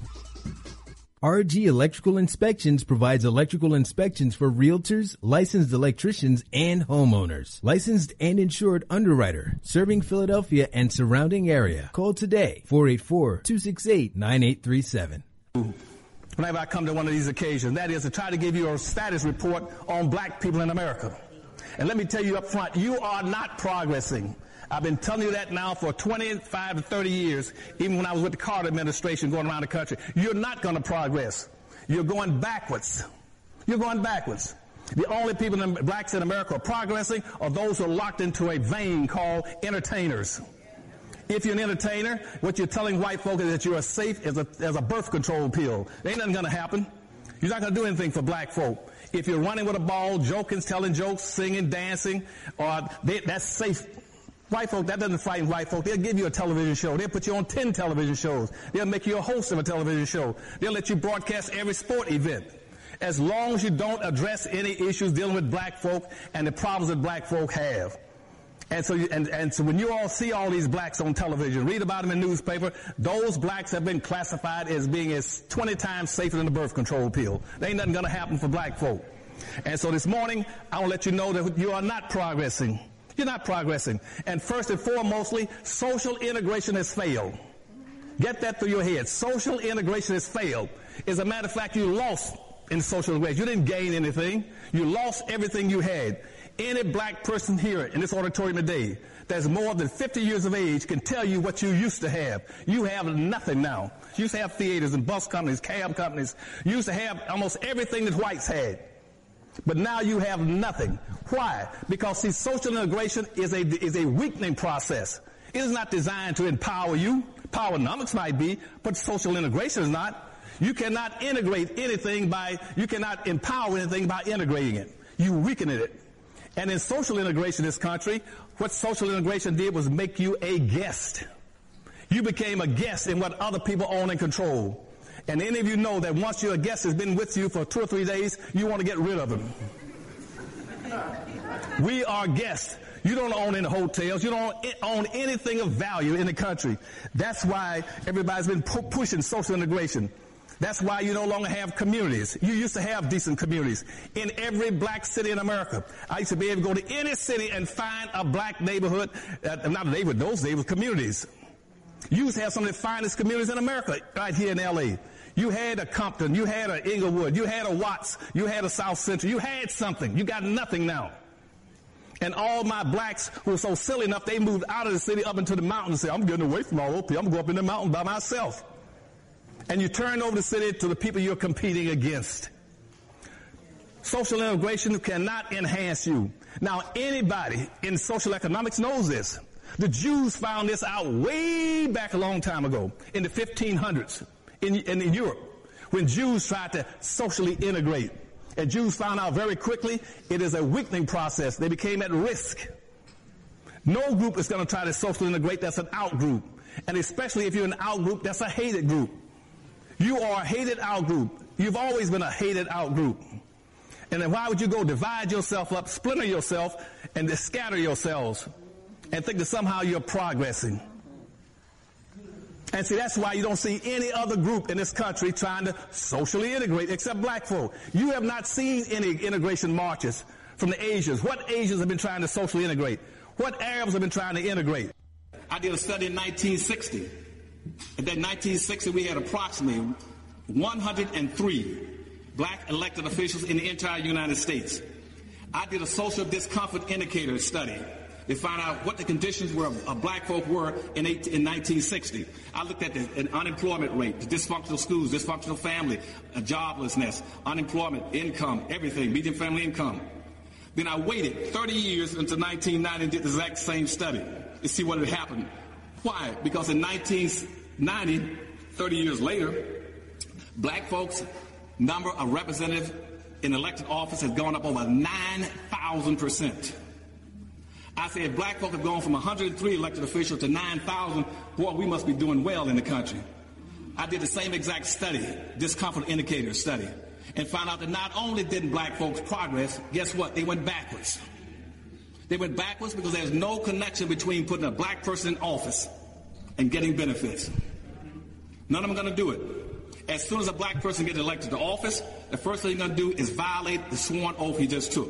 He'll swear it over and say, I'm sworn to get in the office to represent those people who elected me to office and serve them. As soon as a black person gets to office, first thing I say is that I'm here to take care of everybody. You are listening to Time for an Awakening Media, part of the Black Talk Radio Network. For podcasts or live programming, hit them up at timeforanawakening.com. Welcome back to Time for an Awakening. I want to thank our guest, Mr. Alan Perry, for being with us, spending some time with us. And uh, check out the book. Um, you can get it through Amazon. Get up, get out and get something, a message to the incarcerated black man. Uh, Richard. Yes, sir. Um, you know, interesting conversation we had with uh, Brother Perry and talking about uh, not only his situation, his experience, but uh, what he sees as a solution to try to reach some of our young people that, that are headed in that direction. Um, and we see the system has it set up where our young people are funneled in that direction, not headed. They, they got them funneled in that direction.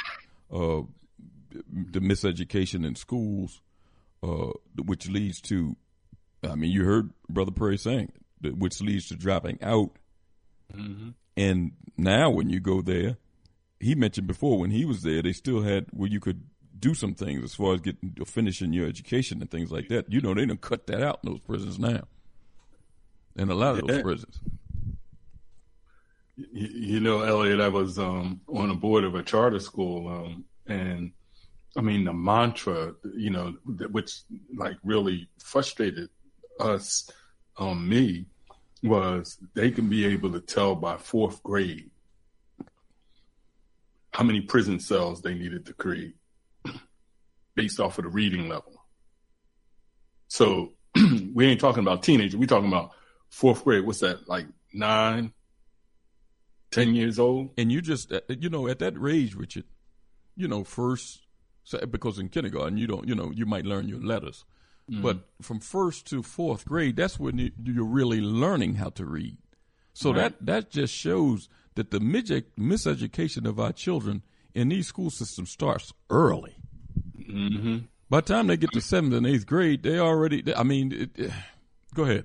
Go ahead. Finish Yeah, I. Mean, I, you, you know, because you know they they they would show show us and go into these conferences and and and and take it, Elliott. And and the reason I'm emphasizing this is we talk about the prison population is because I'm a non-educator, right? I'm not a professional educator. I just seen this as I just had the opportunity as a community person to be involved in the public school system through the charter school process. But you, so therefore you get to go to these conferences and you get to understand what these professionals are dealing with. But the other thing to the point that you were making, that they were saying that the child had to have a hundred thousand words uh, in within their voc, not in their vocabulary, but within their understanding because that is what will be able to so that they by the fourth grade they would be able to to read. And then the issue for those who could read was the comprehension. You could read something you know the words and you could read it very fluidly but when you're asked the question what did you read? they couldn't be able to tell you what they read. So you know you know yes it starts at home but this process of taking control of our educational, you know, process and all the things that are involved because they're listening to social media, they're listening to the, they're playing the games. We're not communicating with each other, and the communication, as as Brother Perry has said, the communication they're getting is from the music that they're listening to, the movies that they're watching, everything outside of us which is going into their mind, which creates the attitude, and even the case of the values. So when we talk about that prison, you know, school to prison pipeline, pipeline, um, it, it, it does start very early, and he explained that that attitude that they have by 16, 17 to where I, I ain't gonna, li- I ain't got to listen to you, and then be in a stressful and social economic situation. I, you know, we don't have no, we don't have computers and we don't have clothes to go to school. We don't have, you know, food in our house. You know, my mother's stressing out. We got drugs around. You know, all these indicators. It's it's it's it's um. We we we need to. It, it's something to to to um not just to talk about, but understand. People like Brother Perry are vital in the redemption of our communities. Yeah. And it's something that we must do. Uh, this this situation is is something that we can deal with because, I mean, we're facing this, and some of these people are making conscious decisions to do uh, some of the things, especially when you, uh, just like Brother Perry says, to going back and forth, to continuous uh, on a continuous cycle. Um, Mm-hmm. He made the decision to change uh, his mindset. He talked about how he had to accomplish that, and it was something that he made a conscious decision that he was going to do. But um, th- this thing is a, it's a vicious cycle for our people, and it's set up that way. I mean, I read Mhm. those stats on the air, um, and and I'll read it again. In twelve states, more than half of the prison population is black. Alabama, Delaware, Georgia, Illinois, uh, uh, uh, Louisiana, Maryland, Michigan, Mississippi, New Jersey, North Carolina, South Carolina, Virginia, and Maryland, whose prison population is 72% African Americans, tops the nation. It says breaking down these figures by age and gender reveals dramatic findings. In 11 states, at least one in 20 adult males in prison uh, is black. Staggering on its own, but these figures don't include incarceration in federal or county jails, which would generally increase the number of people by approximately 50%. So these figures I was reading was just talking about state prisons. Right. And, and and in a lot of those states, the black population is a. I would I would argue probably ain't twenty percent. Uh, well, less than that. L- listen, who- look who tops the list. Vermont, the, the, the, the, the, the, the state that Bernie Sanders is. He's a senator. I think that state is one percent black, but I think it was thirteen percent or more than that percentage of their prison was uh, was black living in prison. You got uh, a lot more blacks in prison than just living in the state. And then number what? Number five on that list is Delaware. That's the state that the uh, what's the name of Senator Biden. Biden. They in the top 5 Mm-hmm. So if you're talking about figures, uh, uh, people, you know, some people like sports and all. You being in the top five, you up there. So these two states that these two guys talking about they're going to represent black people, they're in the top five of having our people on plantations in their state. Mm-hmm. So what does that say about them or their policies? and and and that's why I mean you know the the the message that he has in his book. And I and I, I, thought you know really was apropos to not speak even though um he, it was and and I and I like what um brother Marcus said um for us America is a a, a prison. Mm-hmm. you know what I mean? So I don't care who you think you are and where you think you're at you know, and I just heard uh, Brother Claude Anderson in, in describing, looking at the indicators, and that was 1960. He was talking about. So it gets into and the amount of black politicians because I was going to ask them.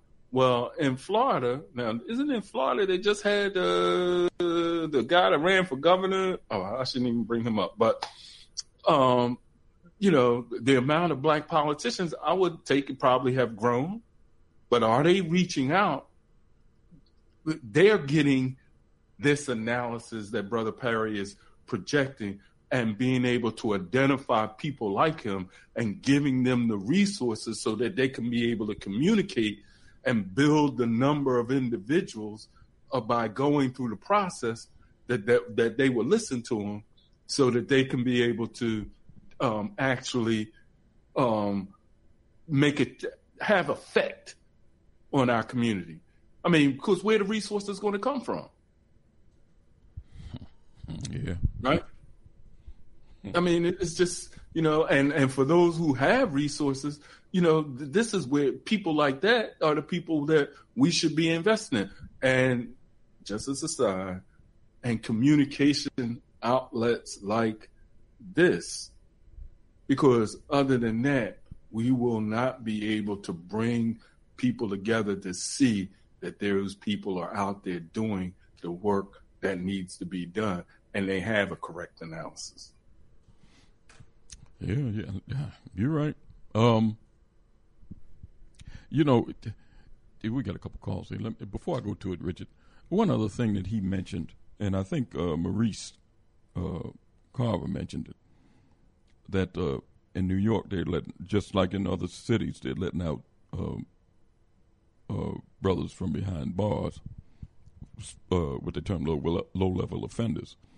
But I know here, and he mentioned about the figures in New York that uh, I think 120 something prisoners that was on Rikers Island uh, tested mm-hmm. or had the virus.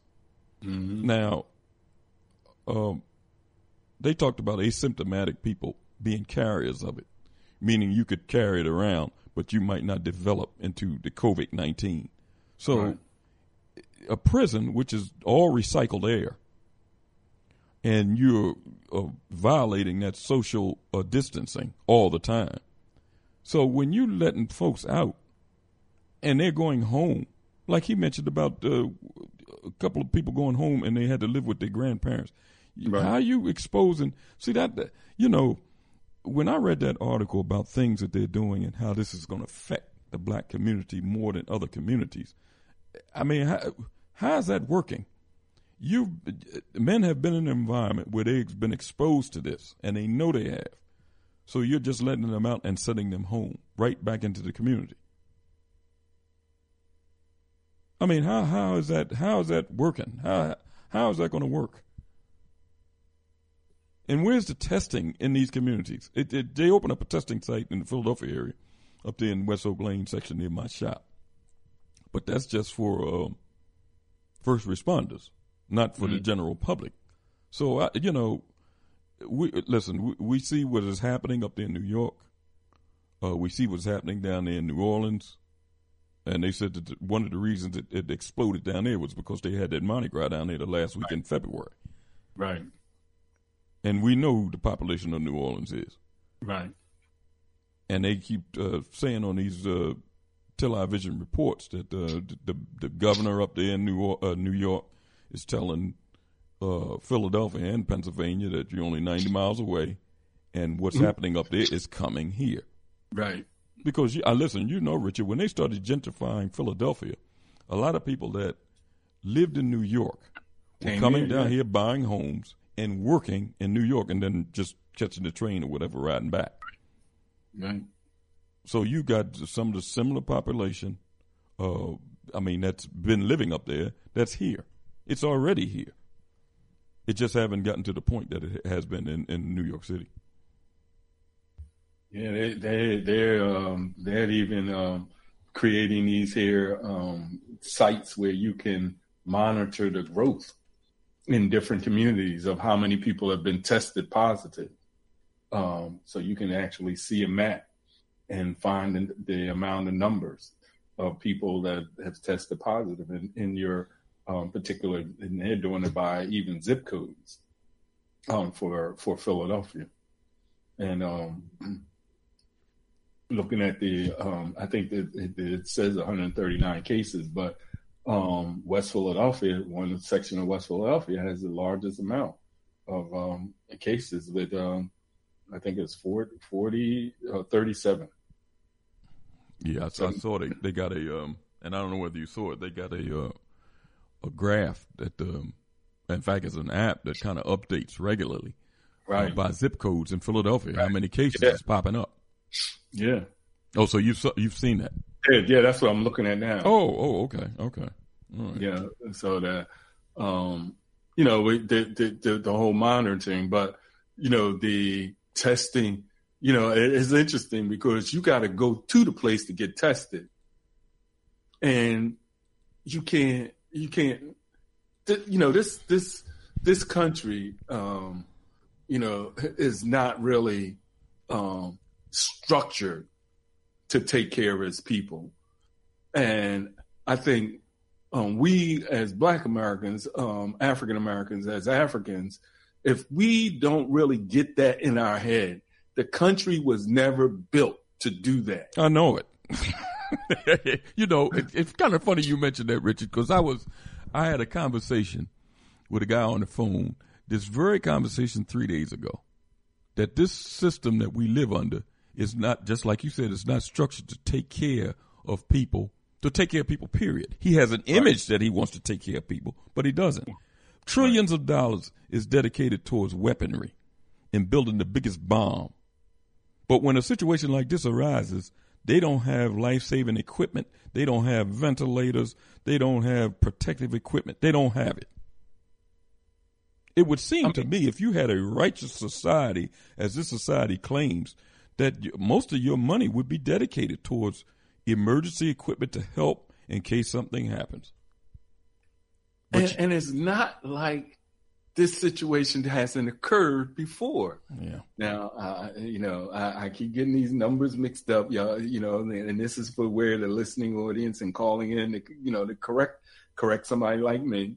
But when they had the H1N1 virus, which came out of again from having so many chickens batched together in a factory type of process, and the virus transferred from the chicken to humans, and that virus not only affected Americans but went around the world. They have not learned now because this this COVID nineteen is a virus that's supposed to come from someplace else, right? From animals that went into humans that is being you know passed on by humans. But here in America, they then start cutting the hospitals funding, um, or the CDC funding. They obviously what we're seeing now, the hospitals ain't prepared for. And they they had an infectious disease not too long ago, and they're talking about they can't find no ventilators. Yeah. Right. But then showing how other countries what they did, they shut it down and made sure everybody was tested to identify like that. Here, they can't even get the testing together. Forget people having no, not having no toilet paper or paper towels. These guys ain't even got testing equipment to test everybody. I know it. Right? And they're telling us you got to stay in the house, but then you got to go out to get tested to see. And at any time you out, you can get touched. Even though you got tested, you could be touched soon after you got tested and have the virus. Something ain't right here. And and and and then they debating whether they're going to send you back to work because these guys can't make no money. This is crazy. But listen, this is a perfect opportunity, Richard, for our people to really, if we if we got any type of consciousness about us, to really reassess what we're doing and how we intend to move forward. Because with these children out of school, Richard, and especially uh, public schools where black children go, Mm-hmm. they just basically sent them home. So they just sitting Right. watching television, just sitting at home. Uh, it's learning continuing with some of these white schools because they had already been set up with computers. So some of these Uh-huh. teachers is having classes with some of these public schools right at home. It's the like a lot, a lot of the inner city schools that didn't have learning going on. Now, Right. now here in Philadelphia, this sup- superintendent talking about he's going to try to get some computers to send home with the children. They had already been home for two, almost three weeks. Mm-hmm. See, but this is an opportunity for us to reassess what we're doing as far as educating our children. It's been plenty of black uh, grassroots people in all of these cities that's been doing things uh, online. Uh, uh, the Genesis Club. Um, what, what's his name? Um, yeah. Oh man, I can't even think. well, you know right who. I'm talking about. With Genesis. Yes, yes. They've been doing online classes for years, but a lot of people hadn't been involved, and you didn't see a lot of church uh, organizations or social organizations pushing it.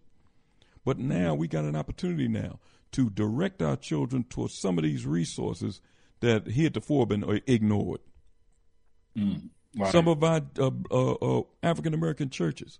I know here in Philadelphia, when we was trying to push uh, them getting involved with African American farmers and bringing them here, it was like pulling teeth to get any churches involved. They were ready to help the Amish. Right. Now we see this situation with people standing up in stores and, and, and fighting over stuff, and you go in the store, ain't nothing in there. See, we got an opportunity now to reassess what we're doing.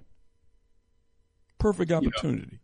Just like Brother Marcus used to always say, what did you always say? Situations. I, I forgot how he put that saying, but it's right before us. Mm-hmm. Circumstances going to you force gotta our raise the right to- question. Yeah. Yeah. Good. Mhm. Let me let me go to two one five.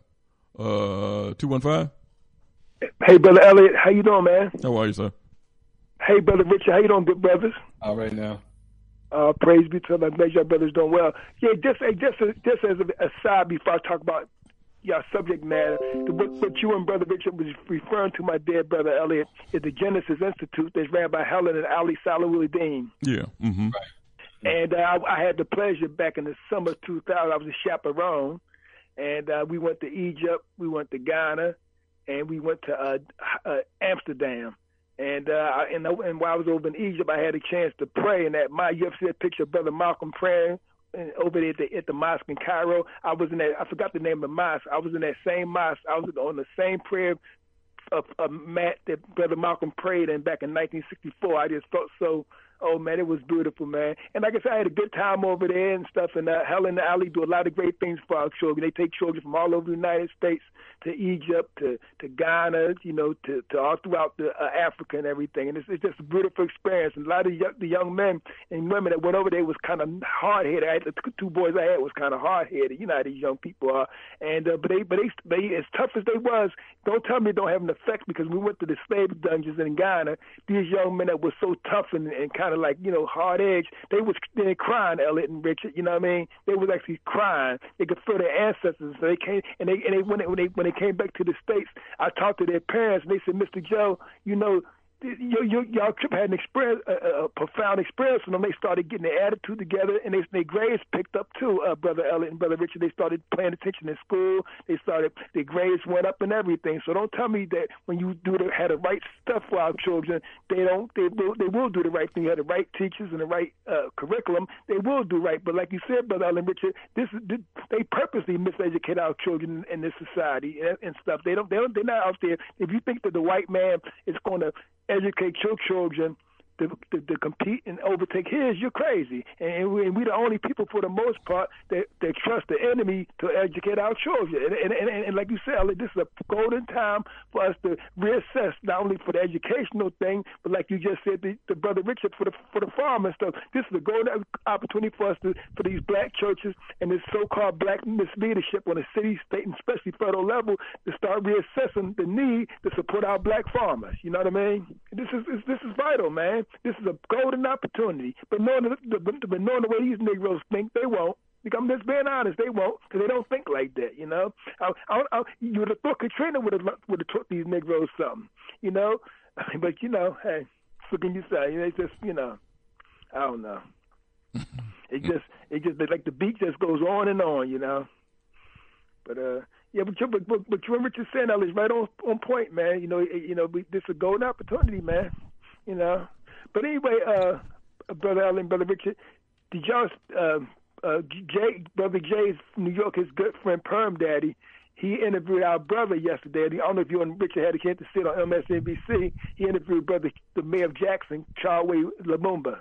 Did y'all happen to see that yesterday? No, uh, no. Yeah, it was a good interview too, man. I mean, he it was real good. I mean, you know, he was basically telling uh, uh, Perm Daddy that you know he said you know we we uh, he said me and the other mayors because you know Jackson is the largest city in, the state of Mississippi, and Brother Chokwe was basically telling Sharpton that uh you know we we are in opposition with the with the Republican mayor, uh, governor down there because he pretty much is a Trump a, Donald Trump walking, uh, he pretty much uh, what you what you would call a talking sycophant for Donald Trump, and he opposing what they trying to do, what the other mayors trying to make the, the city safe and everything, and this guy's pretty much a Donald Donald Trump flunky, so to speak, and he was basically telling how they, you know, how that that, that and so he was basically telling Sharpton that we have to, you know, over if we have to disobey his so-called order, we'll do it because he's because at the end of the day, like Brother Lumumba said, we are about trying to keep our people safe. We ain't trying to get caught up in because he want to, you know, because he want to be a, a mouthpiece for Donald Trump. It's about making out make, making sure that our city is safe. That's what Brother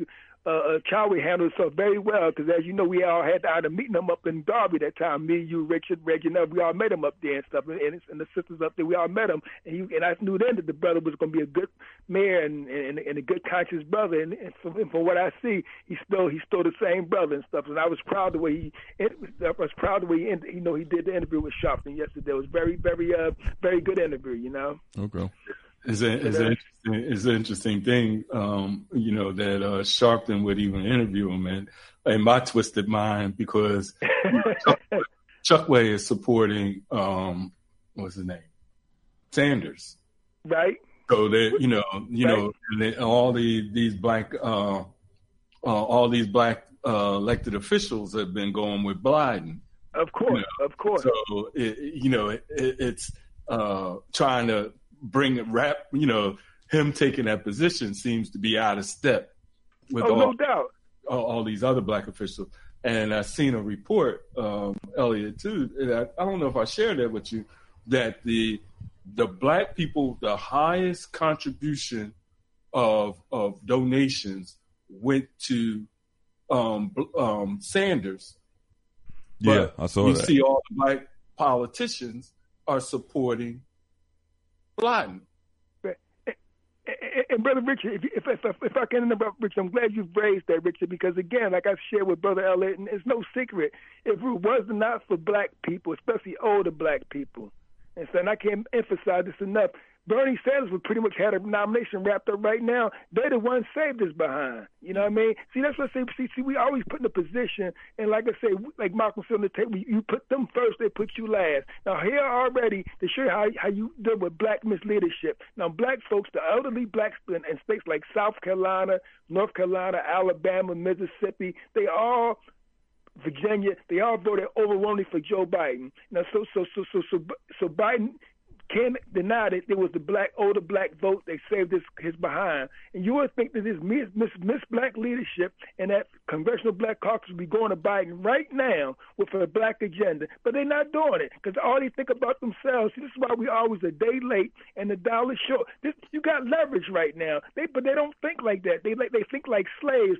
All them Negroes was looking for is, is a little crumb from Biden, so Biden get in there, which I don't think he's gonna beat Trump anyway. But let's just say for the sake of argument that he got in there. All them Negroes like like like Clyburn and the Dwight Evans and and all the rest of them Negroes looking for is a little crumb, hoping they get some kind of cabinet position so they could so, so they could feel good, poke their chest out by by the mass of black people still catching hell out here. See, that's that black misleadership that Glen Ford and the and the late Bruce Dixon was talking about on BlackAgenda.com. They all them Negroes they not worth a crumb. John Lewis, you can throw John Lewis in that bunch. All them Negroes looking for is, is some crumbs off the white man's table. They got this is a perfect opportunity for them to, to, to go to Joe Biden for black agenda. Uh, Joe Biden right now, his whole thing is he, if he became president, I can tell you right off the bat, it's no secret. He's pro-Israel. He's gonna be as, he's gonna be more of a Zionist president than Trump ever gonna be. He's gonna be pro-military, pro-law enforcement, and he gonna he gonna join in with his Republican cohorts to go to, to once again start his assault on Medicare and Social Security, which a lot of our black folks is on, especially our elder ones and stuff is on. He's gonna start his assault on that. I mean, these, our people just we just continually go for the okey doke, man. It's just it's just so man. I'm t- I'm telling you, man. It's just so bad. And, and again, because again, you got black misleadership, and that's what it all comes down to. This black misleadership, brother Richard and brother Elliott. That's what it comes down to. And and, and lastly you have to be a. I'll say this, and I and I go, Elliott and Richard. You have to be a, a very strong black man or woman to be a White House reporter. That nincompoop moron that's in the White House on Pennsylvania Avenue, he has total disdain, which I get, which I already know. He has no, he has total disdain for for black reporters. He disrespected, but I got to give that sister credit. She did not back down because he didn't got into it with her before. The little, the beautiful brown skin sister, you know, the pretty the short hair. She she was asking Trump a question at the at the, at the White House briefing outside outside the White House today, and she asked, she said, "Well, Mr. President, you I'm only saying what you said. You see, I saw you on Sean Hannity show, and I'm quoting what you said. Oh, you just trying to embarrass me again. You, you this and that. You try to talk all over the top. She said, Mr. President, you the one said it. Well, well, you know, you always try to get these got you moments and stuff like that. You know, you, you, you know, you need to stop acting so ignorant. Some, some of the stuff he talked disrespectful. So she was saying, Mr. President, you answered my question. So he talked all over top of her and said, look, Go to somebody else. I'm tired of you. Go to somebody else. If, you, you just be just be quiet. I might come back to you later on. And the sister was still trying to get her point across before they cut her mic off and stuff. I mean, I'm like saying, man, you got you have to be a, a glutton for punishment. And he did the same thing to the brother who spoke before. He wasn't he wasn't quite as nasty to the brother that he was to her, but he was just almost just as bad. I mean, you have to be a you must we really want to make a living to have to put up with a for, for a bum like that to sit up there and have to deal with somebody that talk to you with no, with no kind of respect, man. Here they talking to him respect, addressing him as Mr. President, and he come back and when they they asking simple questions like a reporter supposed to ask, he comes back at them like they some like they some kind of nobodies. Like you know what I mean? Ellen Richard just just I said, man, I couldn't have a job like that, Ellen Richard. You know what I'm saying? I just couldn't I, I couldn't deal with this guy, man. I wound up getting arrested, man. I would tell him where he can go off and where he can step off to, man. Ain't no way how I could put up with a guy like him, man. You know what I mean, Ellen Richard? Yeah, I hear you. I mean, it's, I wish I wish I could see that tonight, man. The way he talked to that sister, man, just totally disrespectful, man. I'm like, boy, you you orange face looking about, man. I, I tell you, they took me out there in handcuffs that today, man. I'm telling you. But anyway, brother Mitchell, I think some brothers for the uh, time, and, uh, I, and I and I, I before I go, I uh, want to say I enjoy brother Perry and stuff and his book and stuff, you know, about the incarcerated black man in America because you know that's that, that's pretty much what you're dealing with today. Like you said, whether it be a high-ranking, high-profile black man like Bill Cosby or just little Raheem from the neighborhood, you know, black men is black men. You know what I mean? Now, in regards to their socioeconomic status, they, they fill these prisons, and, and even even black women t- t- is making up a large uh, a, a portion of the prison population. So we see clearly that these people uh, have a vested interest in keeping our people locked up as caged animals and stuff. And we have got to, like you said, Ellen Richard, try to do our best to correct that that that, that problem and change that paradigm. It definitely needs to be changed, man. And I and, and brother Perry, I enjoyed your interview with him. He had some good information. I'm glad the brother you know turned his life around. You know, I mean, all praise be to Allah for that he turned his life around, and many others can. Because Al Hajj Malik Shabazz better known to the world as Malcolm X. He showed you with the right teachers and the right knowledge, we all, we all can turn out with the, all of us that make mistakes and go astray, and, and we wind up in the belly of the beast, which is the prison cell. With the right knowledge, we all can turn our lives around, and that's that is this is this just that clear. We all can turn our lives around. If we get the right knowledge and stuff. Like you always say, brother Elliott, our people are destroyed, as Hosea says, we're destroyed for lack of knowledge, and that's what it comes down to. But anyway, thanks, good brothers. You and brother Rich have a good night, Elliott, and I listen to the rest of the show. Talk to you. All right, peace. Let's go to let's go to six four six six four six. Was that my main man, Little Joe, talking gangster about what he would do to Fredo Trump? Ah, Little Joe, you the man, B. You the man. Uh, Richard, it's not the fourth grade, it's the third grade in New York. Uh, uh, okay, well here it was um, the fourth, but it may have changed. I've been away a while. Yeah, it's the third. It's the third grade in New York where they um take, the, I guess, the standardized tests or whatever. Mm-hmm. That's what they do because I know in New York State, the majority of the prison population comes from five districts. I think it's two in Queens, one in Brooklyn, one in the Bronx, and one in Manhattan, or two in Brooklyn, one in Queens. I, I, I know they they even flip, but it's those five districts that are uh, responsible for like eighty percent of the population of the prisons. So, Wow. you know, that's that's how they that's how they get down. I mean, I see that old Fredo had to back off his um assertion that they may be able to open some things up by um Easter, the holy holiday, you know, but I guess the Sky Daddy ain't going for that because he had to basically push it back from what I see till the end of April. I mean, my my prediction is that this thing doesn't die down to the first of maybe July, and then it'll probably be back, um, let's say by October or November or December. Um, will they be in a better position to um, handle it? Um, hopefully they will be, but um, you know, it it just hasn't run its course yet, as far as I'm I'm concerned. Um, it it it's gonna just be totally tragic for our community, um, in a sense that um, you know, most black businesses are gonna be shut down. The the whole total economics of this thing is gonna wipe a lot of people out, and um, I I just don't see, like you say, how we're gonna recover. Cause, cause I know, you know, take somebody like you, brother Elliott. I mean, what would happen? Let's say if unfortunately you can't open up again until let's say June or July. Uh, wouldn't that totally affect you in a very serious way? Well, yeah, it affect anybody that's in small business. Um, the, the only thing that's different is, uh, you know, everybody is closed. So, you know, everybody will be opening up at the same time. So, Yeah. you know, yeah, but it'll still affect people, yeah. and it it it'll be it'll be hard, man, seeing seeing Negroes with um out haircuts. Um, you you know what I mean. But you know, knowing us, we may make it into a new fashion statement um thing. I know a friend of mine that cuts hair.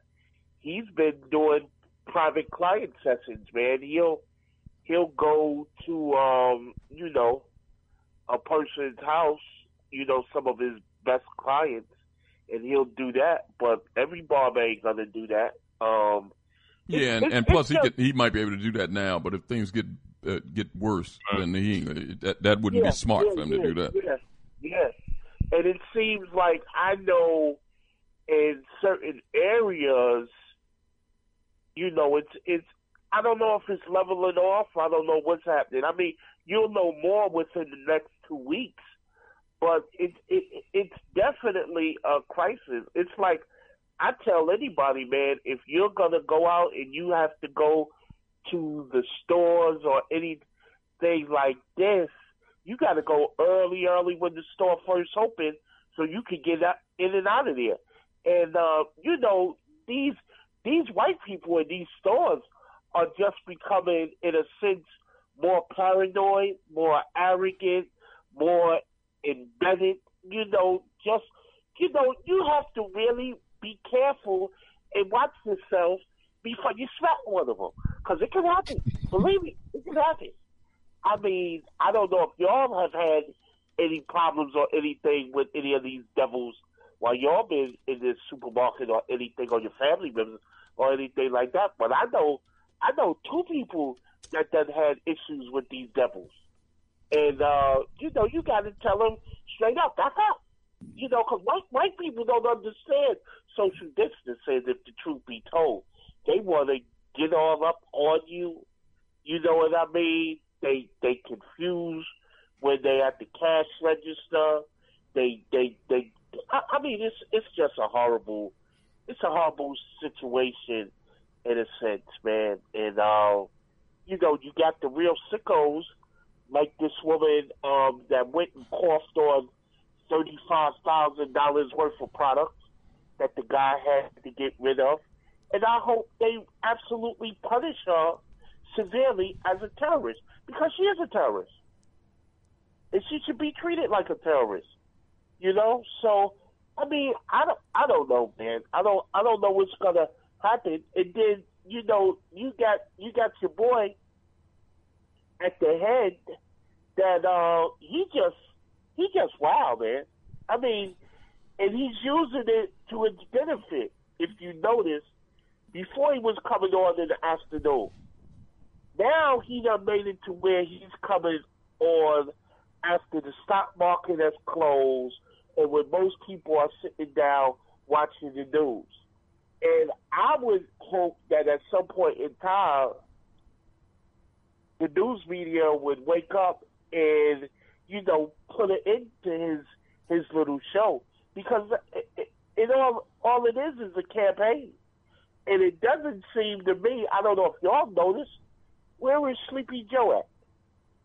Has anybody seen Sleepy Joe? Mm.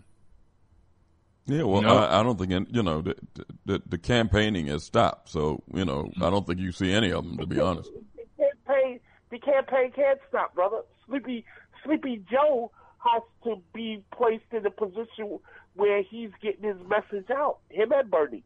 Now, I'm hoping, and I don't know if it's going to happen, but a lot of people are talking about it, and it's quite interesting that at the Democratic convention, They talking about nominating all, you know, Cuomo to become the president over Sleepy Joe and Biden. Yeah, I but now, now when is that uh, co- convention? When is that convention slated? I think it's, I think it's June or July. July, yeah. I And, think it's July. and, and that's Yeah, but gonna you- be, but you don't know- That's going to be more interesting. Yeah, but you I'm don't know how not- things are going to be around that time, so we don't. You know. I want to know if they even to have the convention, if people to be able to come together and participate on it, because you you really don't even know where this virus is to go. Because let's take this into consideration. One person could basically infect a whole crowd. Now, or, now, or, now, or, now, now, other crowd. now, look at it this way: you had, I think it was in October, um, when it was discovered, supposedly from reports, when it was discovered over there in Wuhan, or that city over there in China, and Yeah. they, the nation shut everything down. I mean, they shut it on lockdown. Um, and they're just coming out of it now, which is about six months later. Now, United States didn't do that, and it's exploding. If um, and the reason I could uh, that date, I think it was uh, uh, March 11th, because the 76ers had just played Detroit Pistons that night when they had announced during the game or right after the game that the the uh, the uh, the brother up there in in uh, Utah had tested positive. So Right. that night they shut the NBA down, and before the week was over, they shut all sports down. Now Yeah. that's two weeks ago. March is not even out yet. It'll be out in a couple of days. But look at what has happened from the basically the middle of March until just last couple of days in March. New York has been shut down, and you see the situation that it is in. So this is only going to get all these projections that they're talking about. I shoot, you hmm. can see that it's moving in that direction. Hey, hey, hey! If you take it in in the order and what has happened, okay, let's say like you said, China was October, they shut it down. The United States, I believe, found out about it in December, January, and basically Trump didn't deal with it until March. So between January February and March, they knew about it, and they didn't put nothing into play because they thought that the things that he did in the beginning was going to stop it from escalating to what it is. And now look at how it has escalated. It's escalated in certain areas. And where it's escalated has been based on where somebody else from some place has come into a city and been in a large gathering, like what happened with Mardi Gras, and then all of a sudden, a couple of weeks later, all hell breaks loose. So, in all honesty, you don't even know what's going to happen, like you said, in these other states because you and I both know people have left New York, left New Orleans, and gone to other states and gone to other places. And, you know, I don't even, honestly, if we're going to be truthful, I don't even think they got this organized to really deal with the pandemic in the manner in which it's it's, it's spreading and in which which is growing. Now, I would say the next hot spot is going to be Florida. Well, they already said that because a lot of people left New York and went to Florida. Right, right. Yeah, And, well, and well, uh, yeah, the government's and been trying to hold them off. Yeah, mm-hmm. and then now those characters that was out there for for Freaknik and all that other nonsense, they now going back to their holes in other places around the country, probably taking it with them, and then that's gonna that's gonna spread. Okay, so the reality is that we in for a serious, serious long haul. But the question becomes, once you get control of this epidemic, are you going to be able to stop it from ever happening again? And I say, in all honesty, no. I say it may be one of these type of viruses that will be seasonal, that will happen between the months of, let's say, January and July. Now think about this. What would happen in this country if that is the case? What would what would, what do you think would happen if that was the case? What would happen if you were in a position in this country to every six months they're gonna have to shut down a city? I don't think they. How can I, a city? I- based off of what I believe, I understand. Once they get the vaccine, yes, I, yes, they will, every year, you know, you they will want you to take the vaccine, but the contagion, um, um, because everybody will be vaccinated, it will not operate in the same manner. That's what I perceive. I understand. I Understand. don't trust no vaccination. I would never think of that. I would I never mean, but think of that, vaccination. right, right. But that, but the the point is, they will have the challenge is now versus at that point, which they're saying if they do it by the way they're laying it out, it'll be a year before a year or two before they have a real vaccine. But and then just like the cold vaccine, everybody has to take. What's that? That one that everybody they want everybody to take flu vaccine every year, Yeah, and but they want children to get the vaccine every year.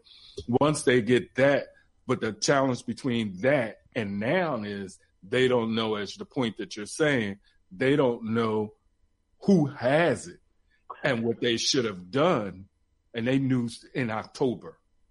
But America is a different system, and that, that gets into that. So uh, the, the way you lay out the, the scenario is that America has some vested interest in its um, citizens, if you want to call us that, or its population.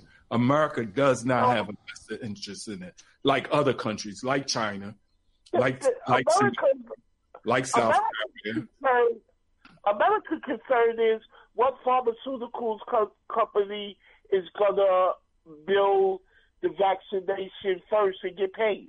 Who's gonna be able to get the vaccination and maybe copy copy it? You know, trademark it. That's what America is strictly about.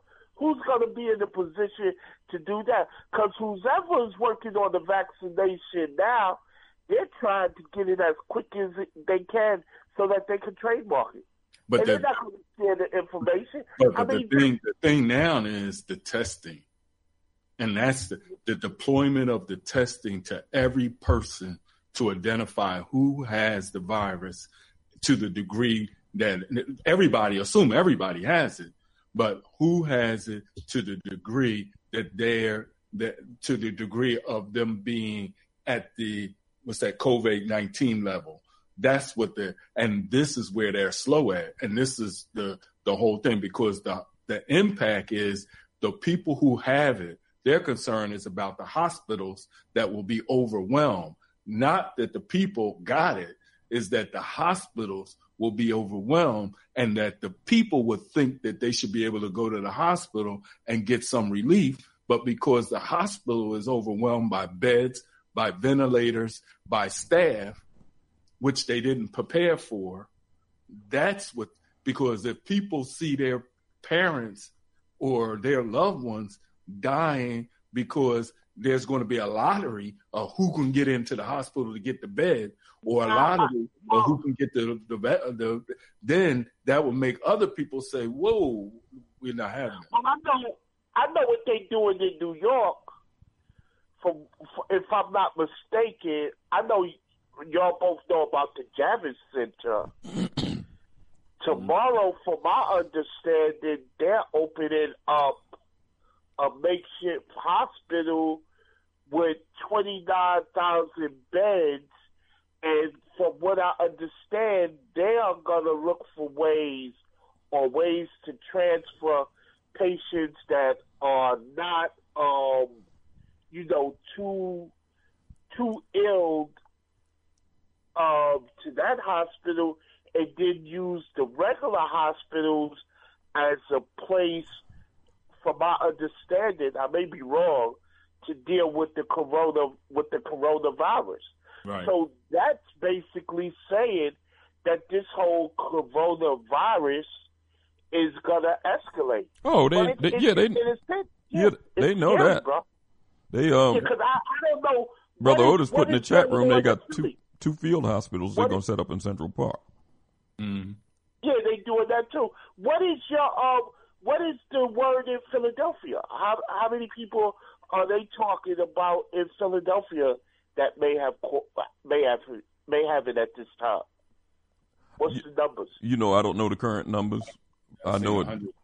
Yeah, it's going up all the time, but they are already trying to make provisions um, with extra hospital space. In fact, the hospital, guy- Go ahead, Elliott. the hospital that just closed, they had a big hospital over there on Broad Street near City Hall that just closed about six months ago and put all these black folks out of their jobs. The city went back to the the guy that bought the hospital to reopen it as an emergency hospital, and he said, "Well, you can reopen it, and I want seven hundred thousand. What did he say? A million. Yeah, a million dollars or something like that to to open it back up. A month. How did he ever? How did he ever get in the damn position to to buy it in the first Well, he place? did gentrify it. I mean, listen, all they're interested in is money. They want oh money. yeah, yeah, yeah. So he bought the hospital and put all those black folks out of work. It was a lot of black folks. There was white folks over there too, but you know, a lot of support staff and all were black, and they they got put out of work. Now all of a sudden, the city went back to him. Uh, It's a Jewish fellow that owns it. Went back to him to get the hospital for emergency use, and he said, "Well, yeah, you can use it. I want a million dollars, a million dollars a And what month." are they gonna do? Oh, are no, they gonna give no, him a they- million dollars? No, they're going in another direction. I think that they had a um a children's discipline school, where basically a young people's jail that's outside of the city that they're going to use. One of the Eh, sites eh, they're going to use. They're going to use other sites. And you know what they should do? They should. Somebody should really stick it to him. Somebody should really make it to whereas when he goes and get a permit, he can't get a permit. They should really do a number on him for doing that. But but the, but Uh, what he showed though, I mean, this is, I mean, you know, I, and and I, and I appreciate what you know raising it, Jay. But you know, uh, and and maybe it's just my own frustration. He really only shows this is how America think. This is how the American business community think. So what makes you think they care? The reason why they don't have the ventilators, they don't have the doctors, they don't have the hospitals is because America and they they defunded public housing. I mean public um, public health health. They defunded it. The federal government defunded it. Now they put it on Trump, but it's been defunding, right? So it's because they don't care about a large part of the American public. And we put it in historical context and, and, and put it in black historical context. They never did. They Yeah, worked well, until you but, die. But Richard, but Richard, this uh, this epidemic that's happening is not discriminating. It's hitting everybody. But you, you, you're not getting what I'm saying. You're, you're not getting what I'm saying I when you say, what you're saying. you know, because yes, it isn't. But the question is, and I've been hearing them, how they don't care if you lose four percent of the population. If you know, is that what you're willing to lose in order to get back the business to make whatever you making? And now, well, the president basically said it. Yes, he's basically said it, and they had to they had to push back on uh, because it, at the time it was a little too insensitive. But I tell you this, I tell you this: if he'd have waited another month, he could have made the statement and got away with it because that's how most people are going to feel. You got a lot of people here who are not gonna who are gonna be out of work for a long period of time. It looks like who don't have any money and who are gonna be in a situation to whereas their lives are just gonna be um niggerized. but as you, far as but, I'm concerned. Uh, but you excuse me. You can't think like a worker. This is not this. What we're looking at is not the workers or human beings. We're looking at the business class, the wealthy class, who owns the assets, who owns these conglomerates. How they think, and their thinking is, well, how long well, one, they're saying, I mean, he was using what you call, but they're saying, get them back to work as soon as possible, and we don't care how many die. I agree because, with you. Because if they're not working, we're not. Our system is, is is now not the money because that's funny. What they put that two trillion dollars, that that's funny money. That ain't even real money. It's their yeah. system, the system of having people think that they're living a life under their own control compared to living a life being controlled called work. No question. And you know, and you know also, if the truth be told, they're going to have to do another stimulus package and give more money in the next, I would say, two months, depending on how this thing plays out, because there's going to be a lot of people who are just going to be financially devastated. I mean, you got to, I mean, think about the young people coming out of college. Think about just everyday people like me and you. I mean, just just think about it. You know what I mean? I I, was like, you know, I was saying to to to a friend of mine, you know, I'm saying, man, I'm glad that the tenants that I have, all of them are Section Eight because I'm just hoping they don't mess with that guarantee check. You know what I mean? That's just real talk. You know what I mean? That's that's real talk because if the situation would be I had to depend on people who had jobs and lost their jobs to pay to pay rent, I don't think honestly I would get it. I ain't even gonna lie to you. So my whole feeling is those that have to pay whatever portion they have to pay of the rent, if they tell me they don't have it, I ain't sweating it. But, but know, the thing is, the thing is, but the thing is, see this this the the government um, receipts are already stretched because you remember before people were talking about the debt, you know, the the the the the, the, the deficit and and the debt that is but basically the deficit, which means that the government doesn't have any money. And it was relying on people buying their bonds to be able to supply to pay take care of the government function. So I depending on how huh? I disagree with you because if that's the case, they wouldn't have been able to come up with these with this one trillion dollars that they just came up with if they That's didn't have no money. money. That's funny money. That's the Federal Funny money Reserve. have to be played. But the Federal Reserve is just printing dollars. That's you know, so people the dollars don't mean anything. What means is who is going to buy your debt. If you the people don't buy your debt, then you can't borrow, you know, and and you can see the the people who bought when you look at the numbers of who own most of the government debt, they talk about the countries like China, you know, or or Singapore. But when you look at it, it was those venture capitalist funds, it was the state pension funds. They were buying government bonds, and they were taking. They were so if the government can't pay because it's not receiving, and where does the funds come from? Taxes. If it doesn't receive the taxes, then it can't pay the interest on the debt. Well, then they're gonna have to make some adjustment. They're gonna have to make some I could be wrong. I'll accept to be wrong. Hey, hey, All hey, right. listen. The the thing is this, the, Richard, they're gonna have to make some sort of adjustments. You know what I mean? Because think about this.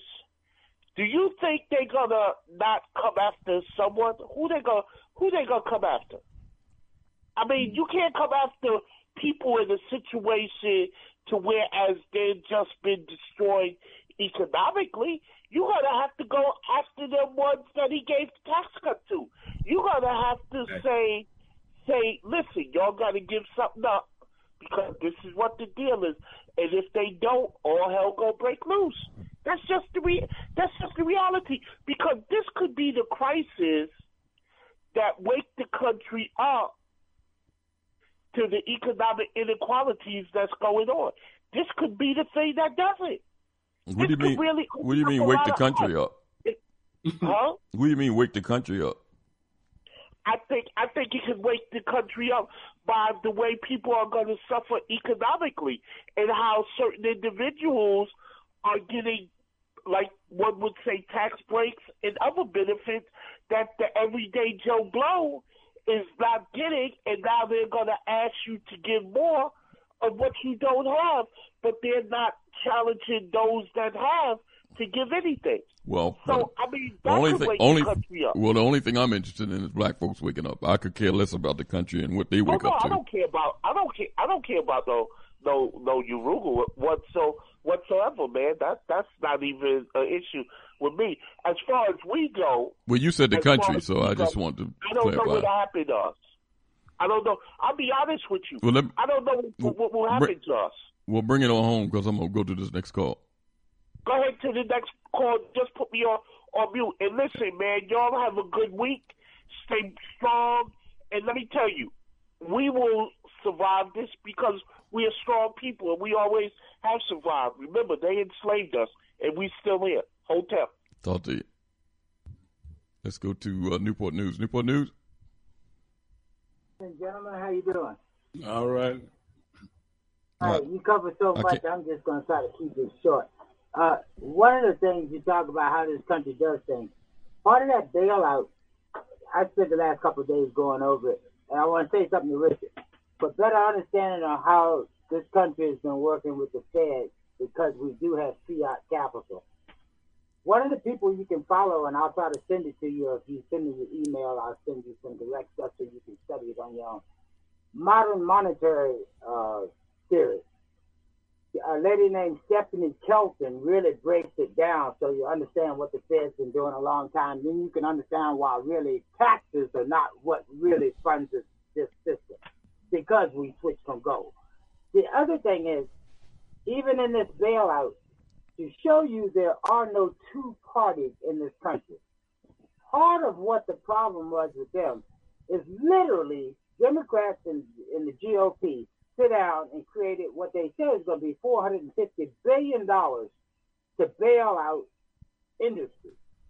Something like 350 is going to take care of the $1,200 checks to most Americans. But if you check that out, you'll find out a whole bunch of people that do not have direct deposit ain't going to get no check.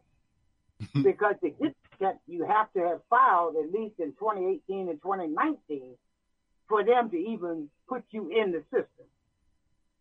So, so that tells you right there. That means a whole bunch of black people, just like with the GI Bill, Social Security, and all the other stuff, they come up with the fine print that eliminates you, even though, like Mr. Elliott was saying, uh, all of America is supposed to be making it.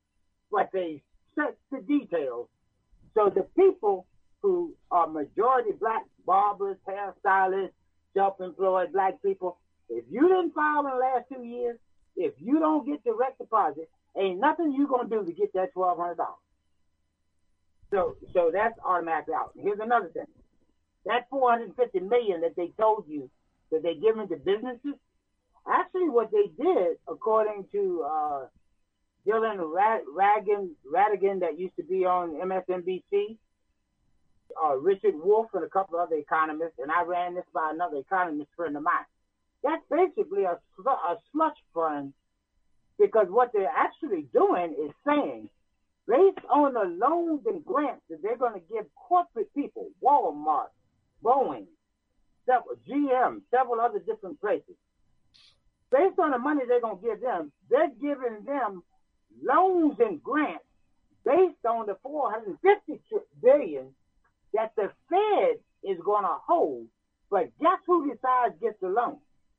Mnuchin, the Treasury, Secretary of the Treasury. That's the same white man that Kamala Harris failed to prosecute when he had OneWest Bank that took most of the loans on the West Coast from predominantly black people. And then the figures that finally come in. They used to say 450,000 black people lost their homes in the first five years of Obama. Actually, it ended up being something in the neighborhood of 1.1 million blacks, but 5.1 million Americans in the whole system. So that go to show you how white folks have fine print that always leaves you so that no matter how good it sounds for folks, most Americans, the devil is always in the in the fine print. Now I'm gonna say this to you, talking about the rents and all that stuff, like even Elliott's business. I don't know how your business run. I don't know if you own your property or you lease or whatever. But here's the point: Do you know what the European countries have done? They've suspended not only your mortgage payments, but the landlord also gets a, a abatement on him having to pay. So somebody like Joe that owns property, you don't have to worry about collecting your rent because even though you might get a portion of your rent, they will recalculate your whole loan with no penalty. In other words, it's just like having a grace period, whether this goes for four to six months or not. Why? Because they realize that in a capitalist system, cash flow, money flow, is what keeps this system going.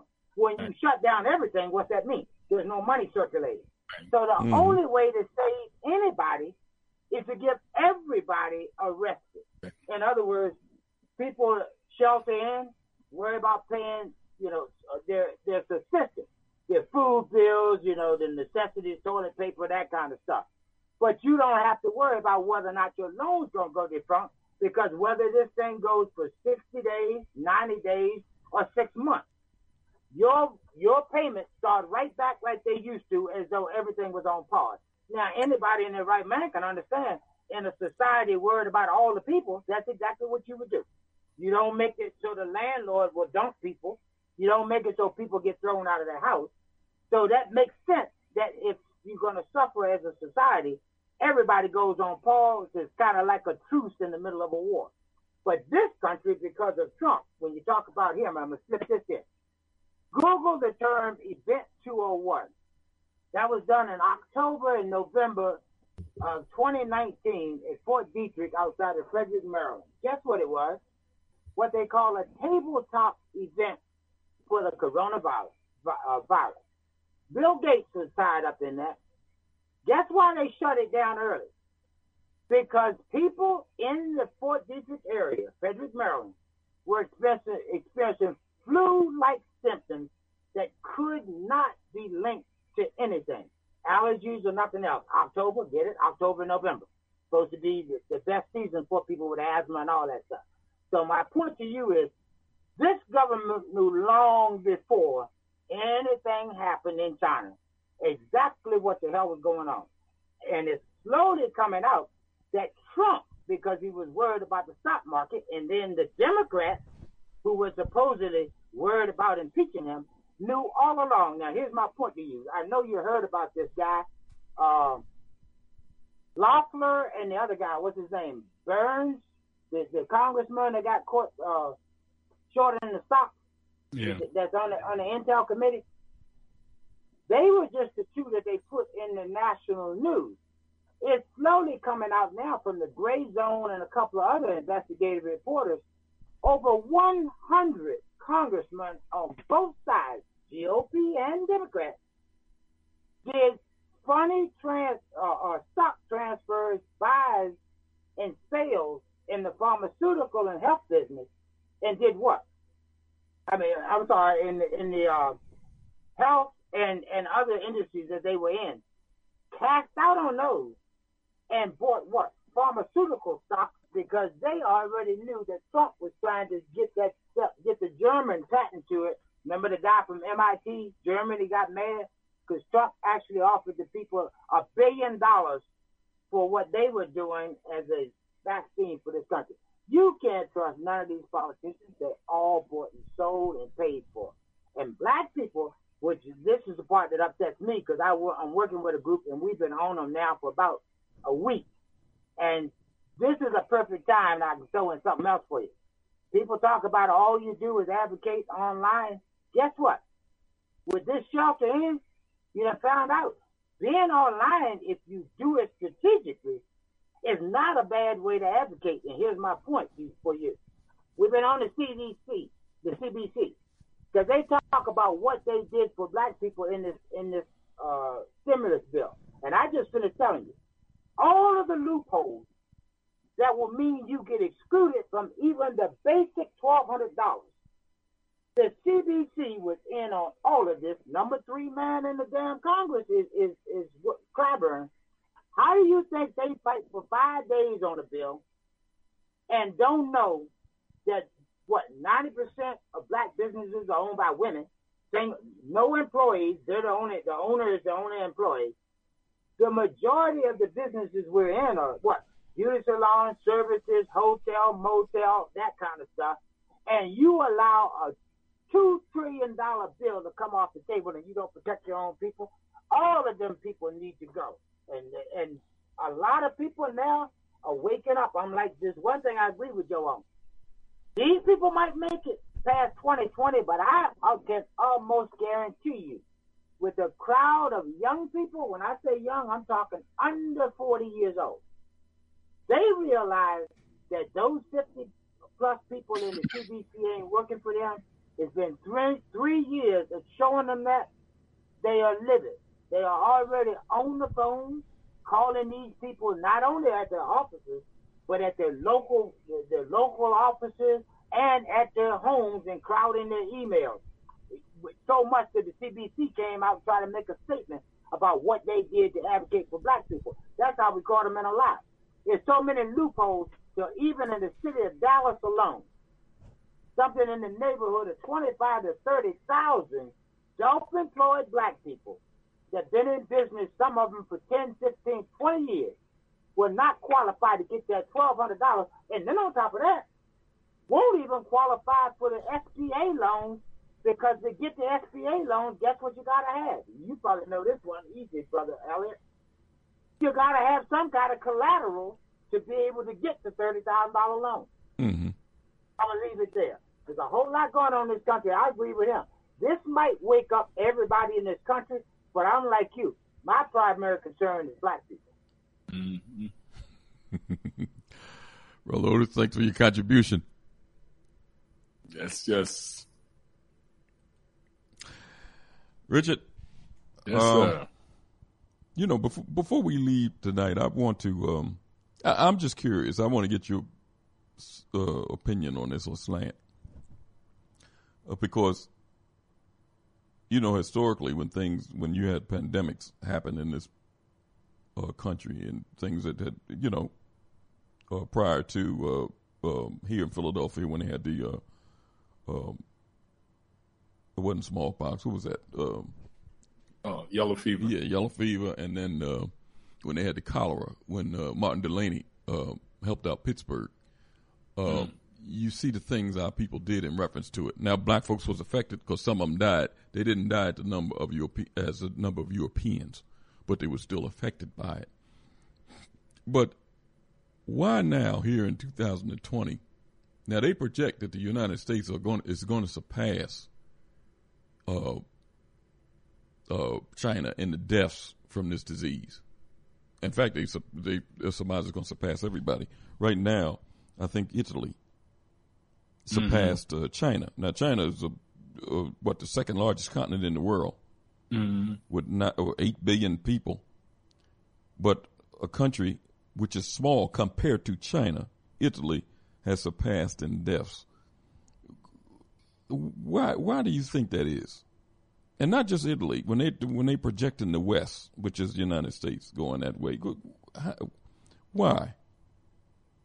Why why did um, Italy surpass um, China, and, and, China was able to contain? Well, no, no. Why do you? Because some of these uh, health experts mm. are projecting that the West, which is you know Europe and all, would surpass mm. the number of deaths happening in other places.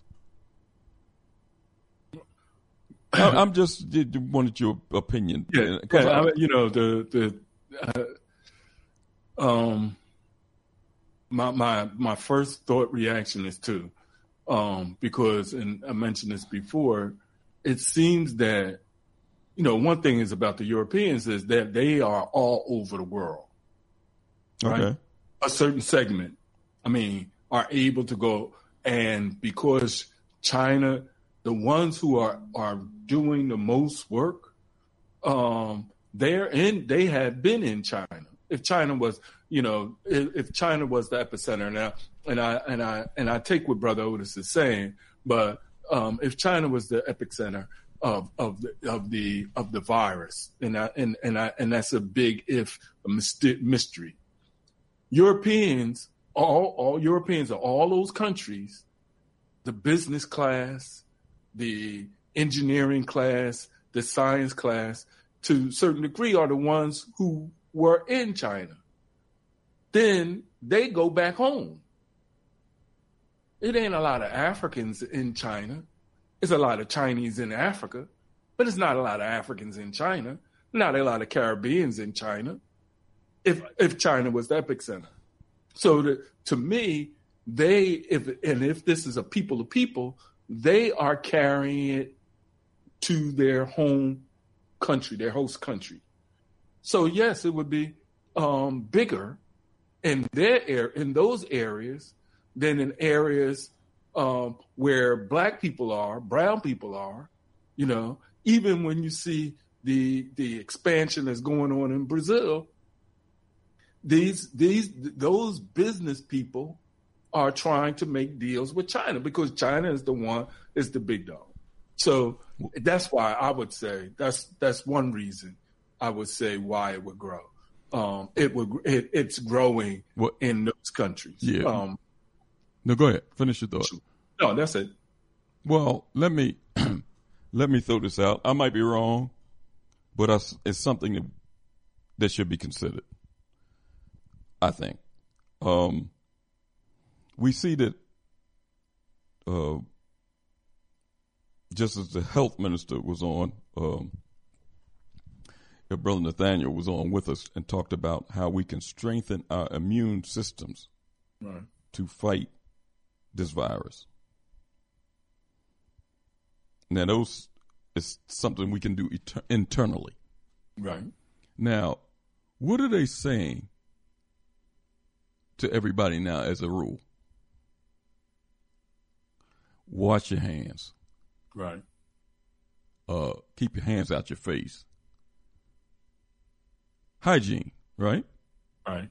Now, let me read something because I think that we need to consider, and it's not to be all and all, but it needs to be considered because you have to look at history. I, I love looking at history to look at the way things are now.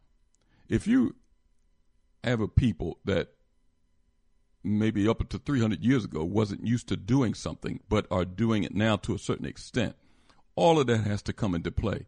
The, the earth and its people is not 300 years old. So when you're talking about something that somebody did up until 300 years ago, you're talking about something relatively new. Am I right? Right. Let me let me read this just just just just for something to consider. Now this is from the uh, history.org. is a, uh, a site where you can just pull down different historical events. Uh, it says when the Mayflower pilgrims arrived in Plymouth in the early 17th century, uh, they didn't smell terrific according to native accounts. These Europeans didn't bathe regularly. A surviving member of the uh, nation named Squanto even tried and failed to convince them to start washing themselves, according to his biography. Bathing, as you and I uh, know it, was very, very, very uncommon among Europeans until the latter part of the 18th century, says Peter W. Says, excuse me, says W. Peter Ward, a professor emeritus of history at the University of British Columbia and author of uh, the new book Clean Body: A Modern History.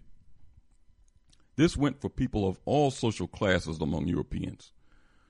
Uh, Louis VIII, a 17th century king of France, is said to have only taken three baths in his entire life.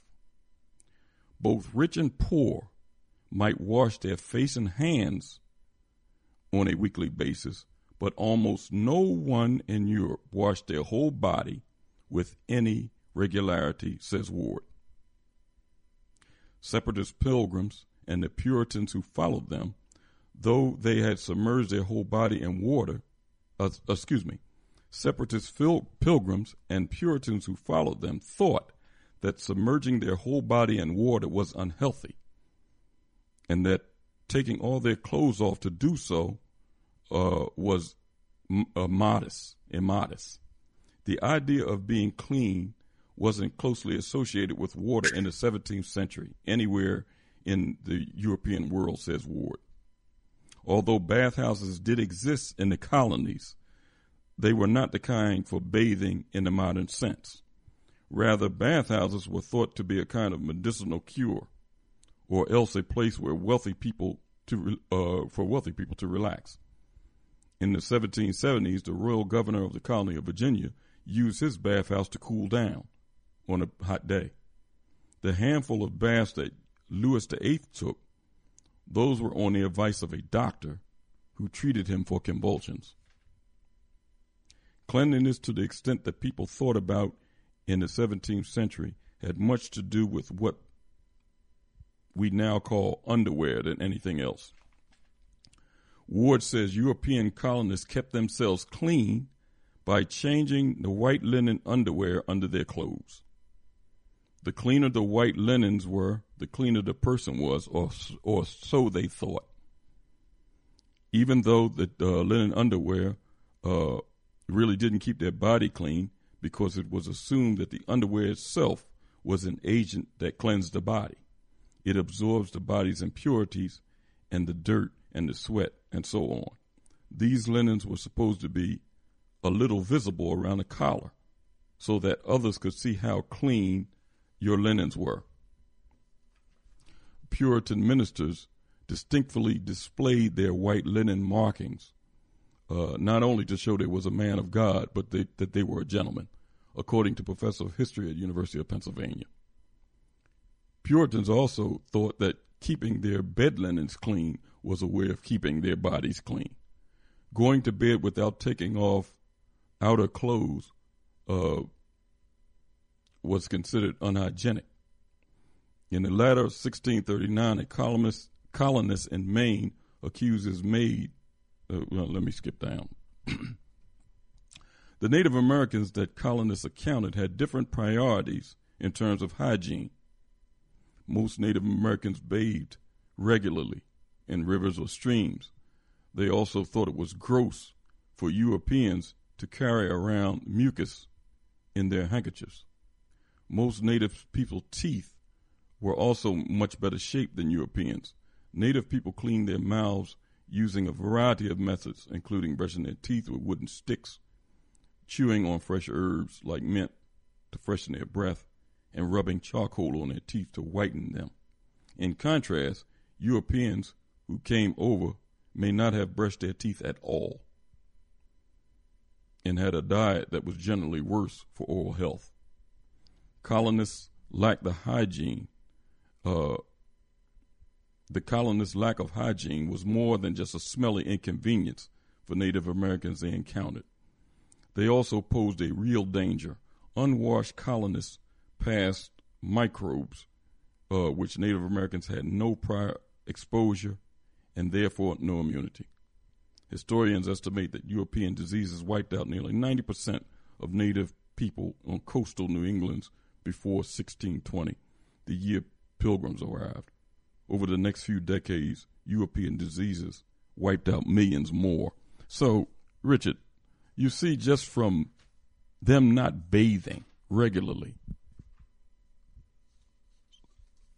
uh, uh, caused a whole bunch of uh, microbial deaths to occur and diseases to spread just from not bathing. You hear now, wash your hands wash your face, don't put your hands in your face, things of that nature.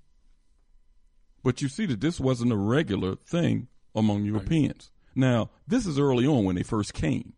Let's come up a little bit. Look at this here. uh, George Washington and his fellow colonial Americans, uh, how did they clean themselves? The question arises and is more complicated than you might imagine. First, the answer is largely depends on what we mean by the word bathing. If we mean head to toe immersing in water and scrubbing with soap to clean, then bathing was quite infrequent. In the 1800s, many people feared. Now, that, that, notice they're saying people because in some of the passages they say Europeans, on other it says people. So mm. they're talking about Europeans here. It says many Europeans feared immersing in uh, their body in water was a sure way to get sick. American settlers who came from Europe, uh, where bathing occurred in public bathhouses for much of the early modern period. Before the 1800s, people did not understand that germs cause diseases. Instead, when they got sick, uh, Europeans sometimes blamed the bathhouses and bathing.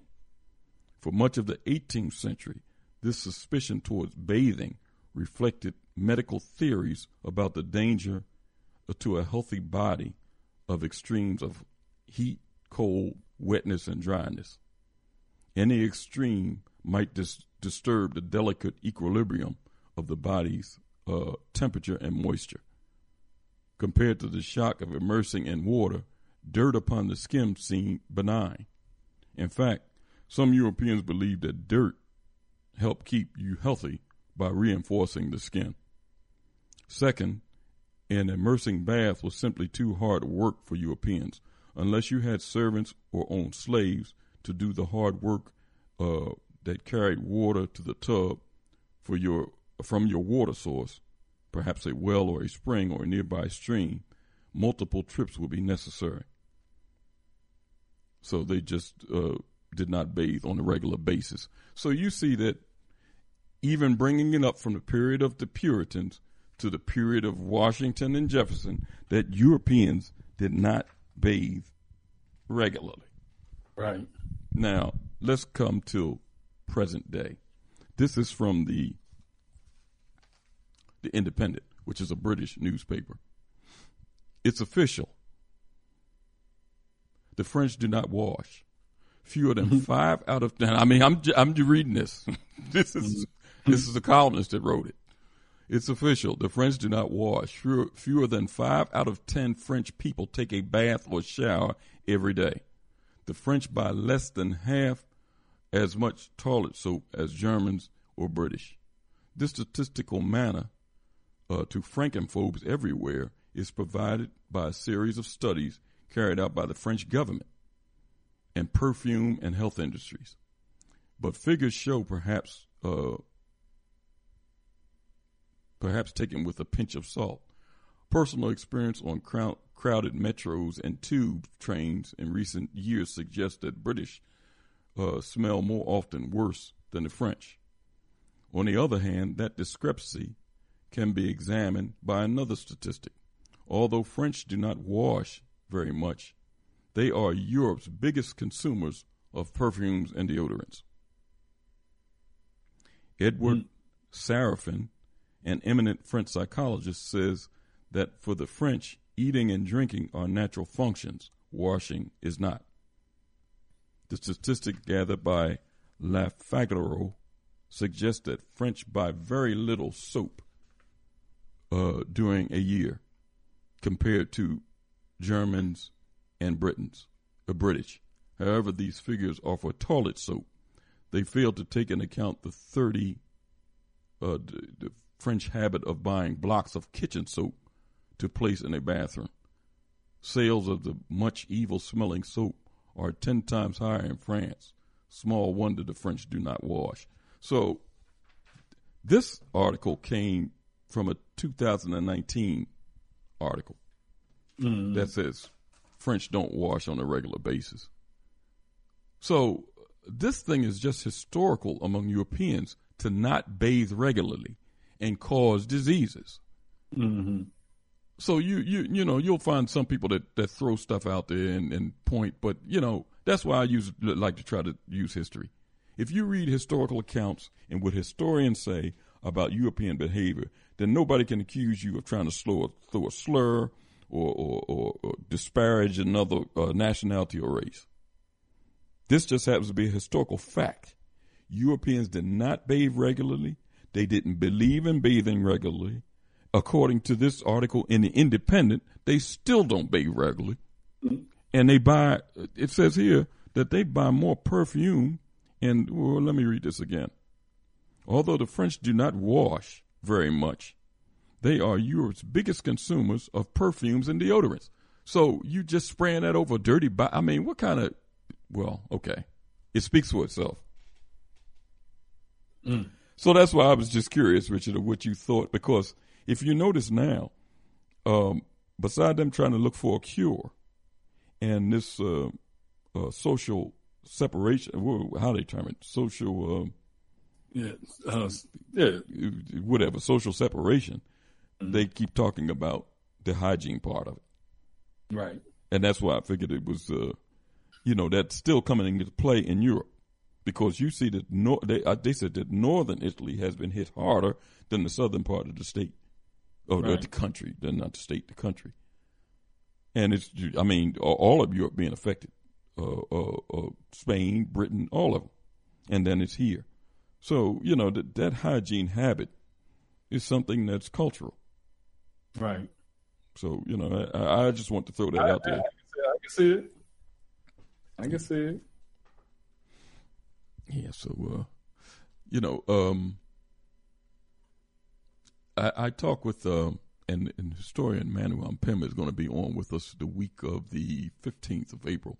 I talked to him, Richard, briefly today, in reference to what's going on now, and that, that are there any records to show um, that our ancestors kept in reference to any diseases or quote unquote pandemics during that period that happened.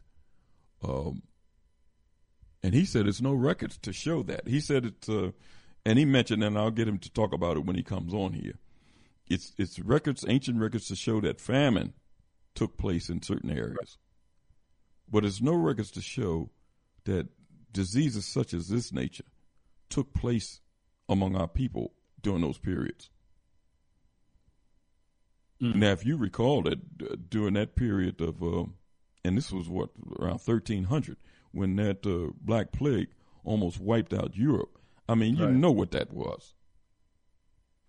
That was right. not only from rats, but that was from being unclean. Right. And the only reason that wasn't a pandemic then is because Europeans wasn't traveling all over. They were basically landlocked in Europe. Right.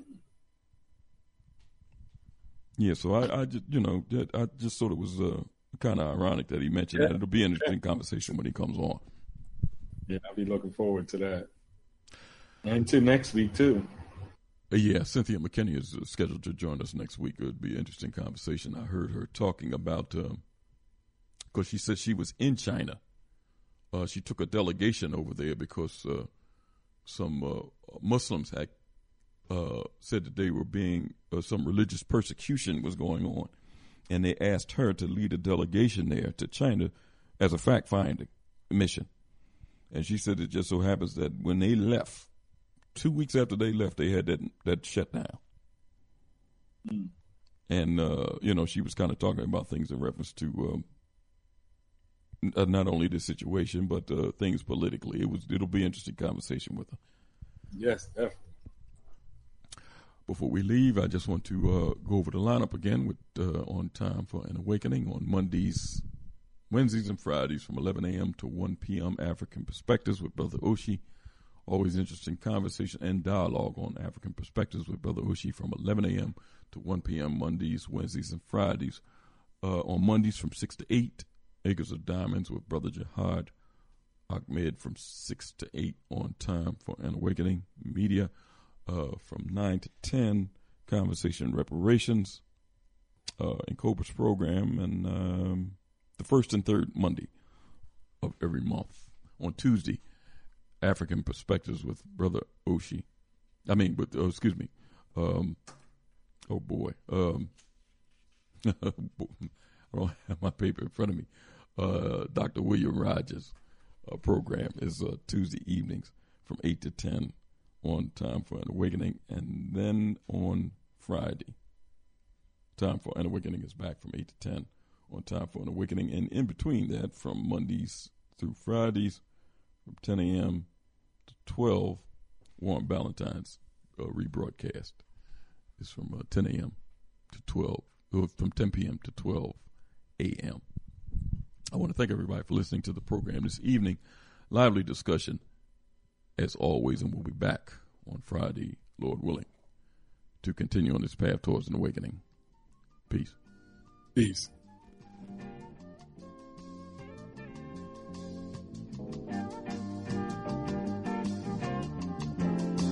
If you're driving through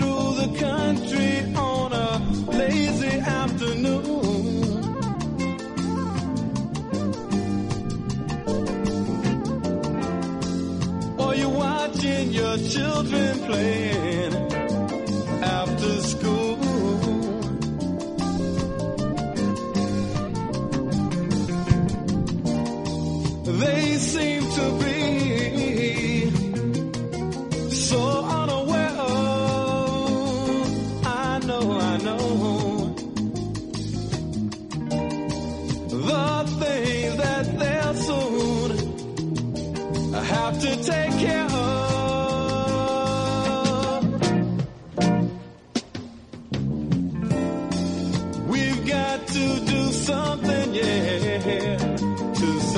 children.